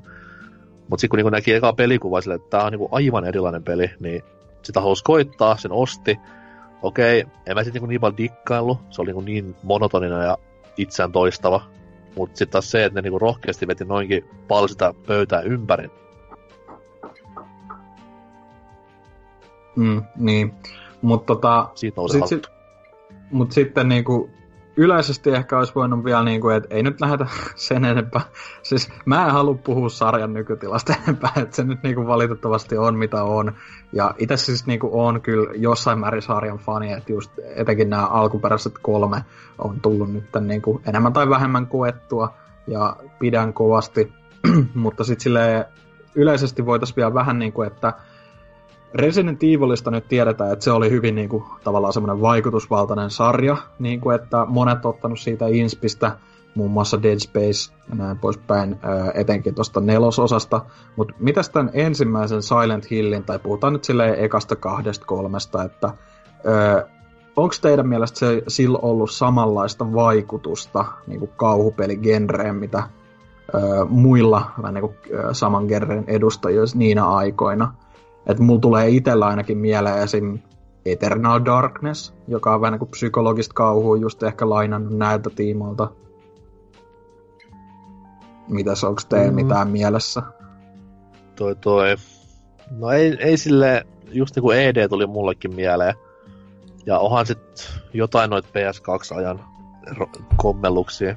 Niin yksi, yksi mitä mä niinku mietin, että ehkä toi Fatal Frame-sarja on vähän niinku lainannut lainannut tota Silent Hillin puolelta enemmän. Mutta sekin oli toisaalta aika oma juttunsa silleen. Siis se, se, oli, se oli tosi niin, niin japsikauhukuva voi olla, että on Jep.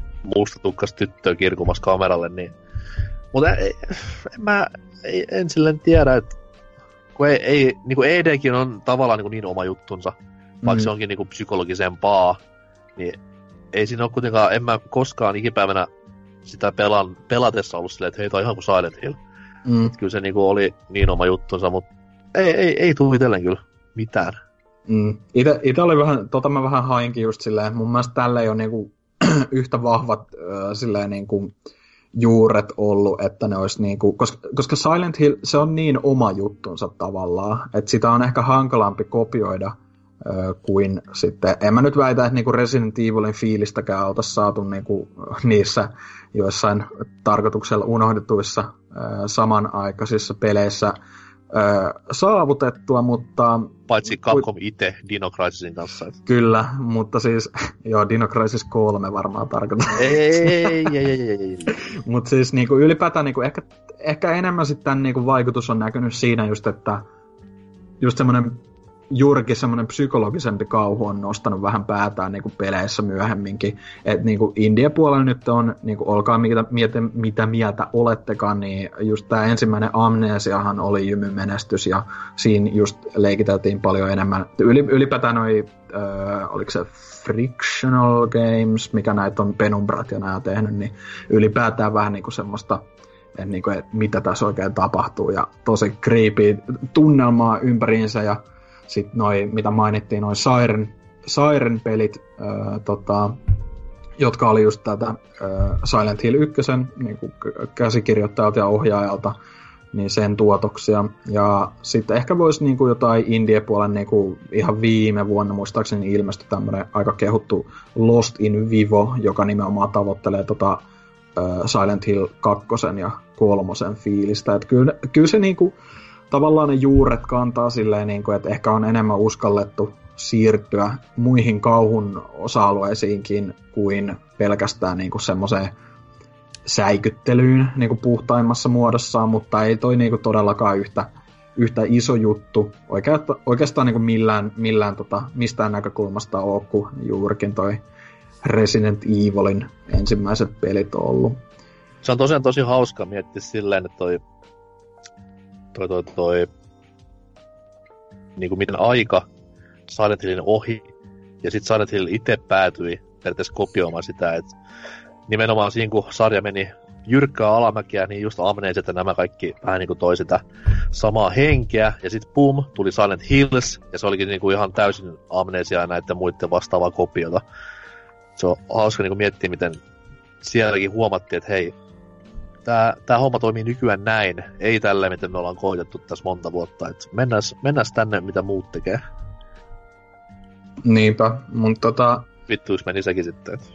niin, ja on vähän Resident Evil 7, niin kuvakulmaan kun katsoo, niin on se ehkä hieman otettu siinkin huomioon just noin nykykauhupelien menestys sitten, mutta öö, ehkä siinä olisi aika hyvin paketissa niin kuin yleisesti Silent Hill 1 niin kuin tämmöistä keskustelua. Antserks oli kovasti äänessä, öö, tietäjämme. mutta tota, Mi- mutta tota, mistä, mistä pelin saa tänä päivänä? Öö, senhän löytää PlayStation Storesta, tietääkseni digitaalisena yksi harvoin Silent Hill, mitä ylipäätään saa enää sillä tavalla öö, digitaalisena siis. Mutta muilta alustoiltahan tätä eikin löytynytkään, ja no, en mä nyt tiedä, onko se niin keräilyharvinaisuus, mutta aika haluttu kuitenkin, jos lähtee jotain kirppareilta tai netistä bongailemaan, että saa pulittaa hieman enemmän sitä, mutta joka tapauksessa, jos PS3 tai Vita löytyy, niin kyllä sen sieltä pitäisi löytyä. Ja itse on muistaakseni, aika usein se on ollut mun mielestä alennuksessakin, että olisiko se normaalisti 9 euroa tai jotain siinä. Että vähän tämmöinen premium-hinta, koska klassikko peli totta kai kyseessä, mutta joka tapauksessa sieltä löytyy. Siinä ja... kuulit Drifu, ei kun ostamaan. Kyllä, Drifu varmasti ostaa nyt kaikki. Kaikki ihan tuota eBaystä suoraan uusina mm-hmm. vaan kaikki. Öö, mutta tota, niin, tosiaan, eikä siinä ole aika hyvin paketissa nyt niin kuin ensimmäisen pelin, pelin kuviot ja näin poispäin, että se on hyvä. Kande, kande pelaa, Lisä, lisää ei tuu. Niin, hyvää 20-vuotis syntymäpäivää Silent Hill ja muistakaa pelata se kakkonen ja kolmonenkin. Kyllä, lisää samaa. ei koskaan tule. Se on ihan varma. Voi voi. Tai sanotaan näin, että vaikka tulisi lisää, niin älkää pelatko sitä. Ei siellä ole kuitenkaan kukaan enää niin kuin fiksu tekemässä mitään sen suhteen. No en mä nyt Kojimakaan tiedä, olisiko se fiksu ollut. Mut siitä lisäys myöhemmin. Kyllä. Mutta tästä siirrytään viimeiseen osioon vielä yhden tauon kannattelulla. Sinne siis.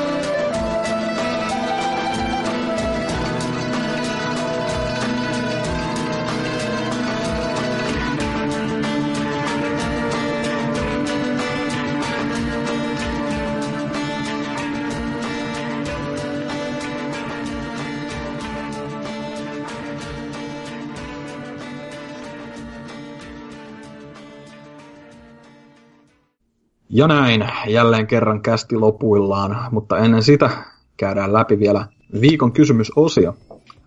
Viime viikolla tosiaan kysyttiin tällaistakin äh, fiksua, että mikä on sinun mielestäsi pelaamisen ja tai peliharrastuksen pahin haittapuoli?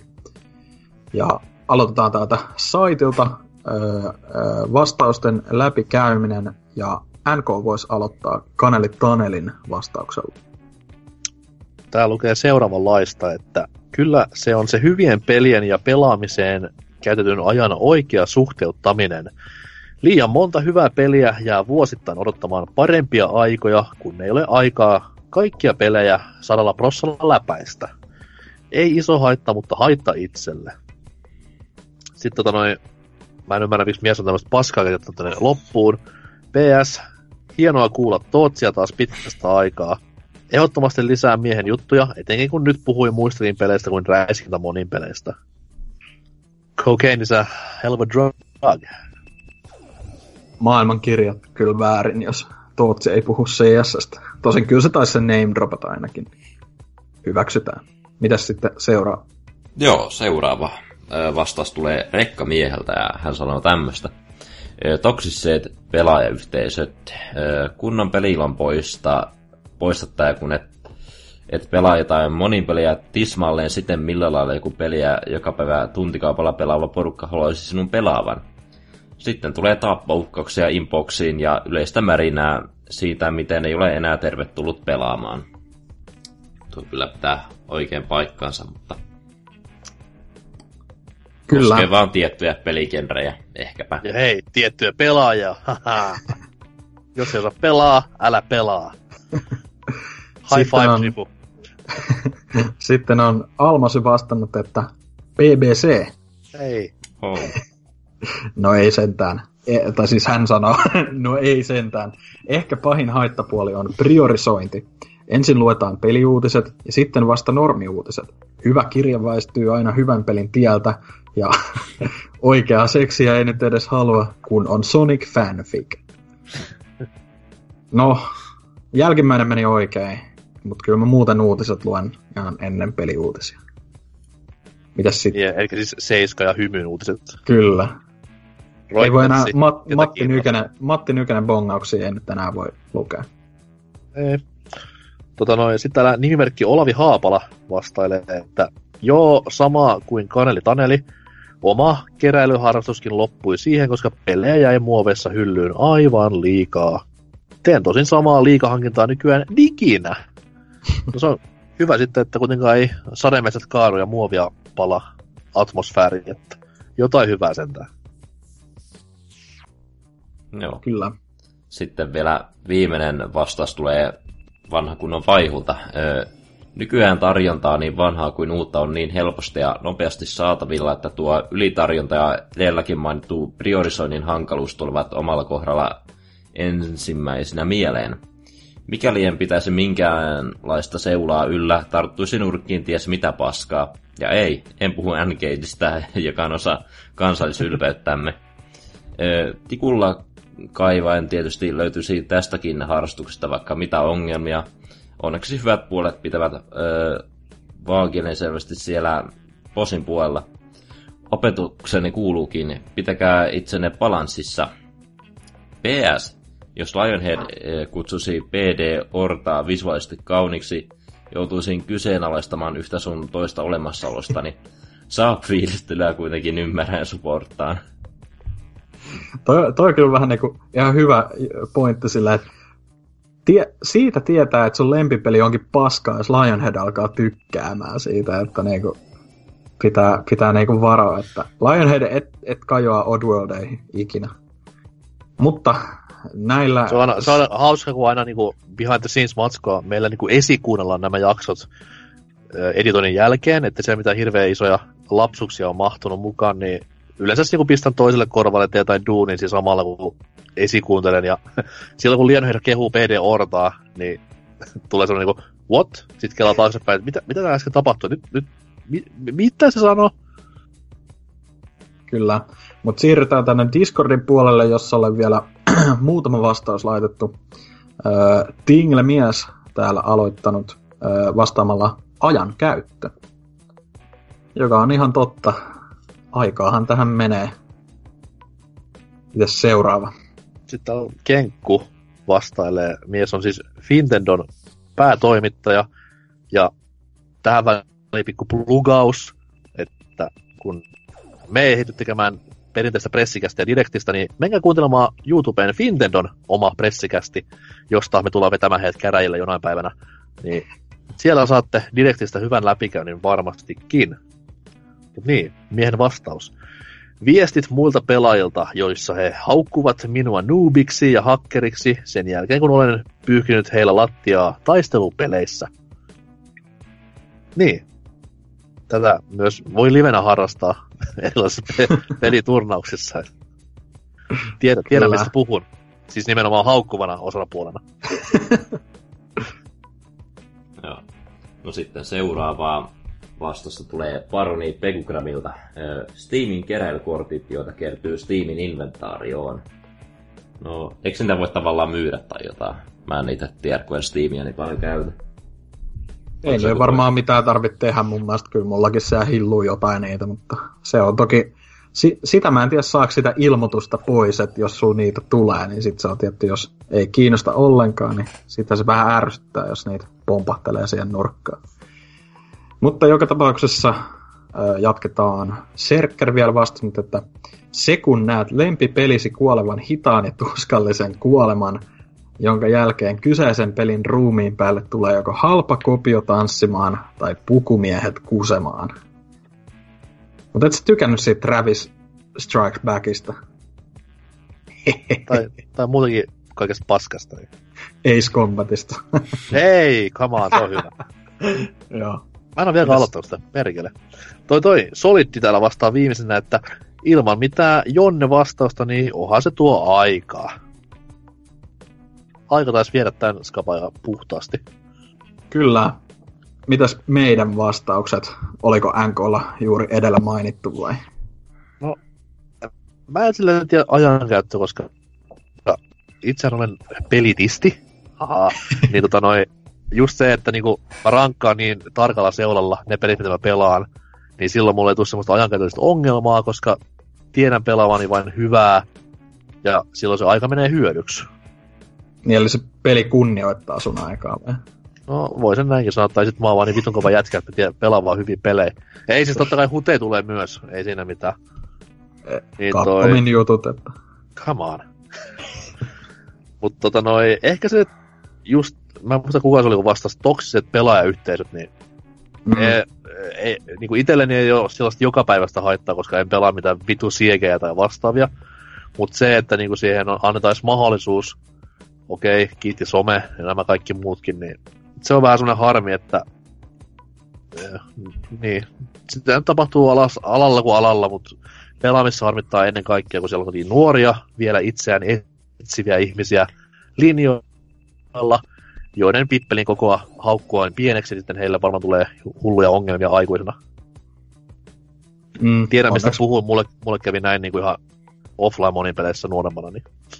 Mutta onneksi, onneksi tota, monista peleistä kuitenkin löytyy noin muuten vaihtoehdot ynnä muut, että se on ihan niin kuin ihmisestä pelaajasta kiinni ja pitää vaan osaa painaa se, että Mä tiedän, että se on niinku, e, just, niinku, se voi olla vähän vaikeaa, koska sä hal- joku kierro osa siinä, että sä haluat nähdä, mitä ne sanoo. Mutta silti, niinku, jos sä laitat jossain League of Legendsissakin kaikki vaan mutelle, niin ei tarvi sietää sitä. Että... Ja mähän olen kuitenkin osa ongelmaa, koska mä alan trollaan NBA 2 kentillä kaikkia yleensä mustia kanssa pelureita, niin esittämällä hirveitä rasistia, niin se on...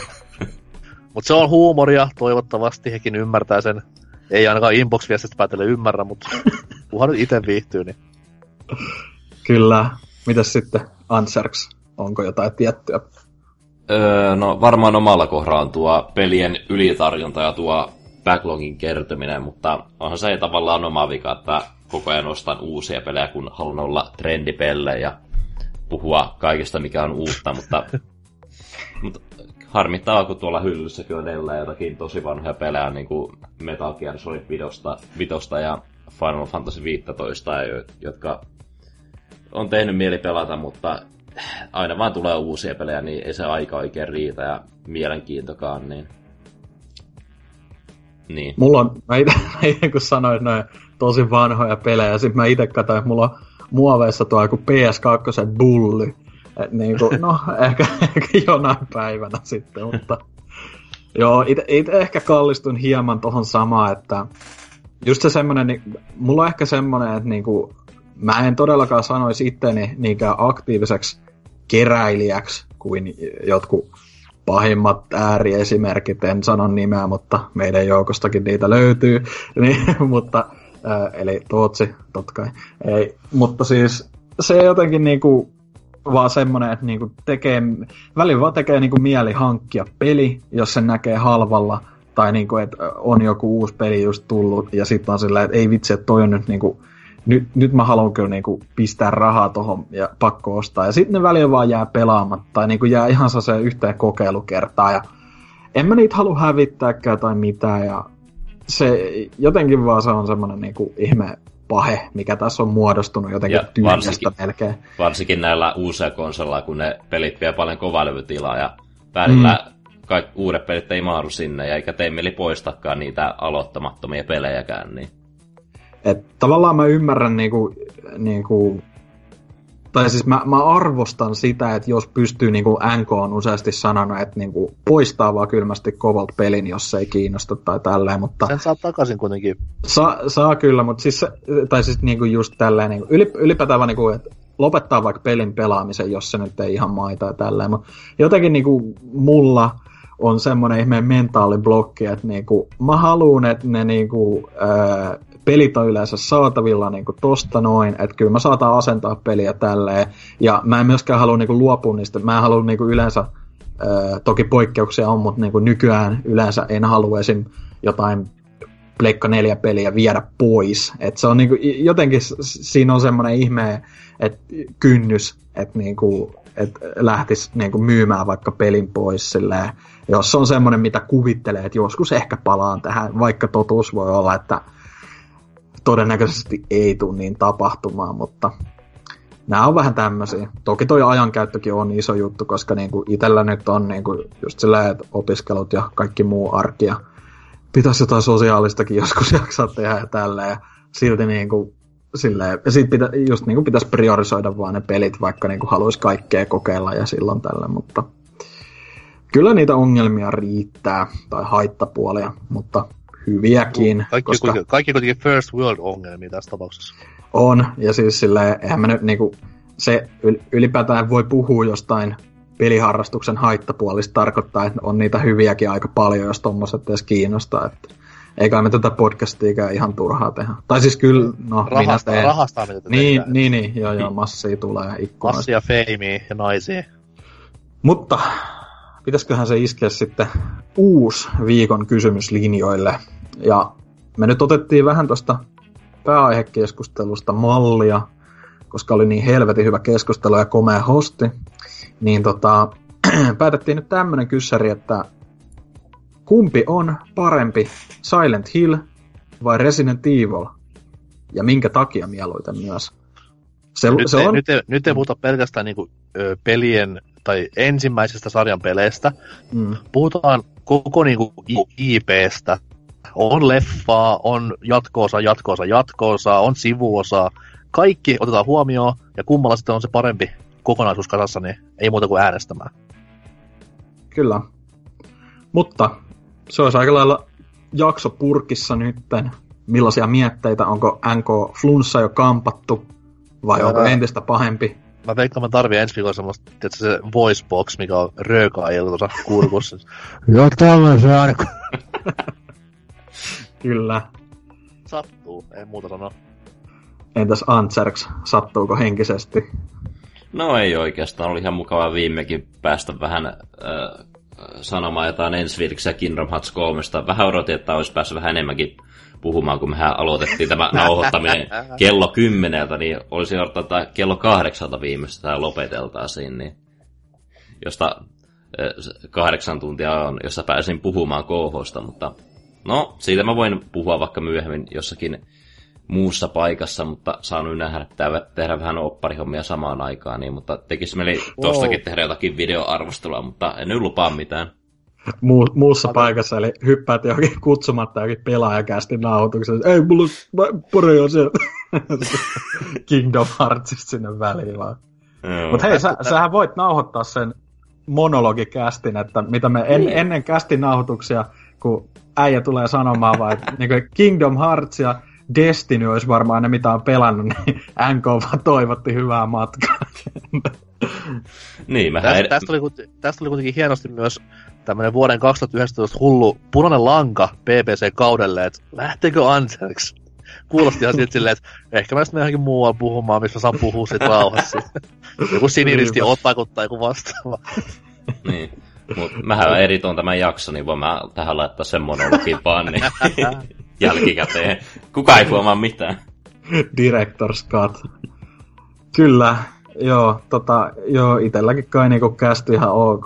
Kaikki muu nyt onkin perseellä, kuten alkuosiosta tuli selville, mutta tota, mikäs tässä? Millainen, millainen sun niinku, äh, nauhoitussetuppi on tällä hetkellä? Millainen huone? Äh, siis, no ihan omassa yksiössäni tällä hetkellä, että tämmönen ihan tilava... Itsemurha, itsemurha kuutio.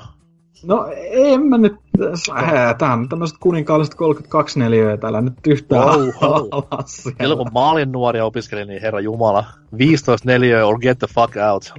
Kyllä, mutta tota, ihan, ihan tota, mukavat olot tässä. Öö, kaikin puolin paitsi henkisesti koulutilanteen takia, mutta siitä ehkä joskus enempää tuskin.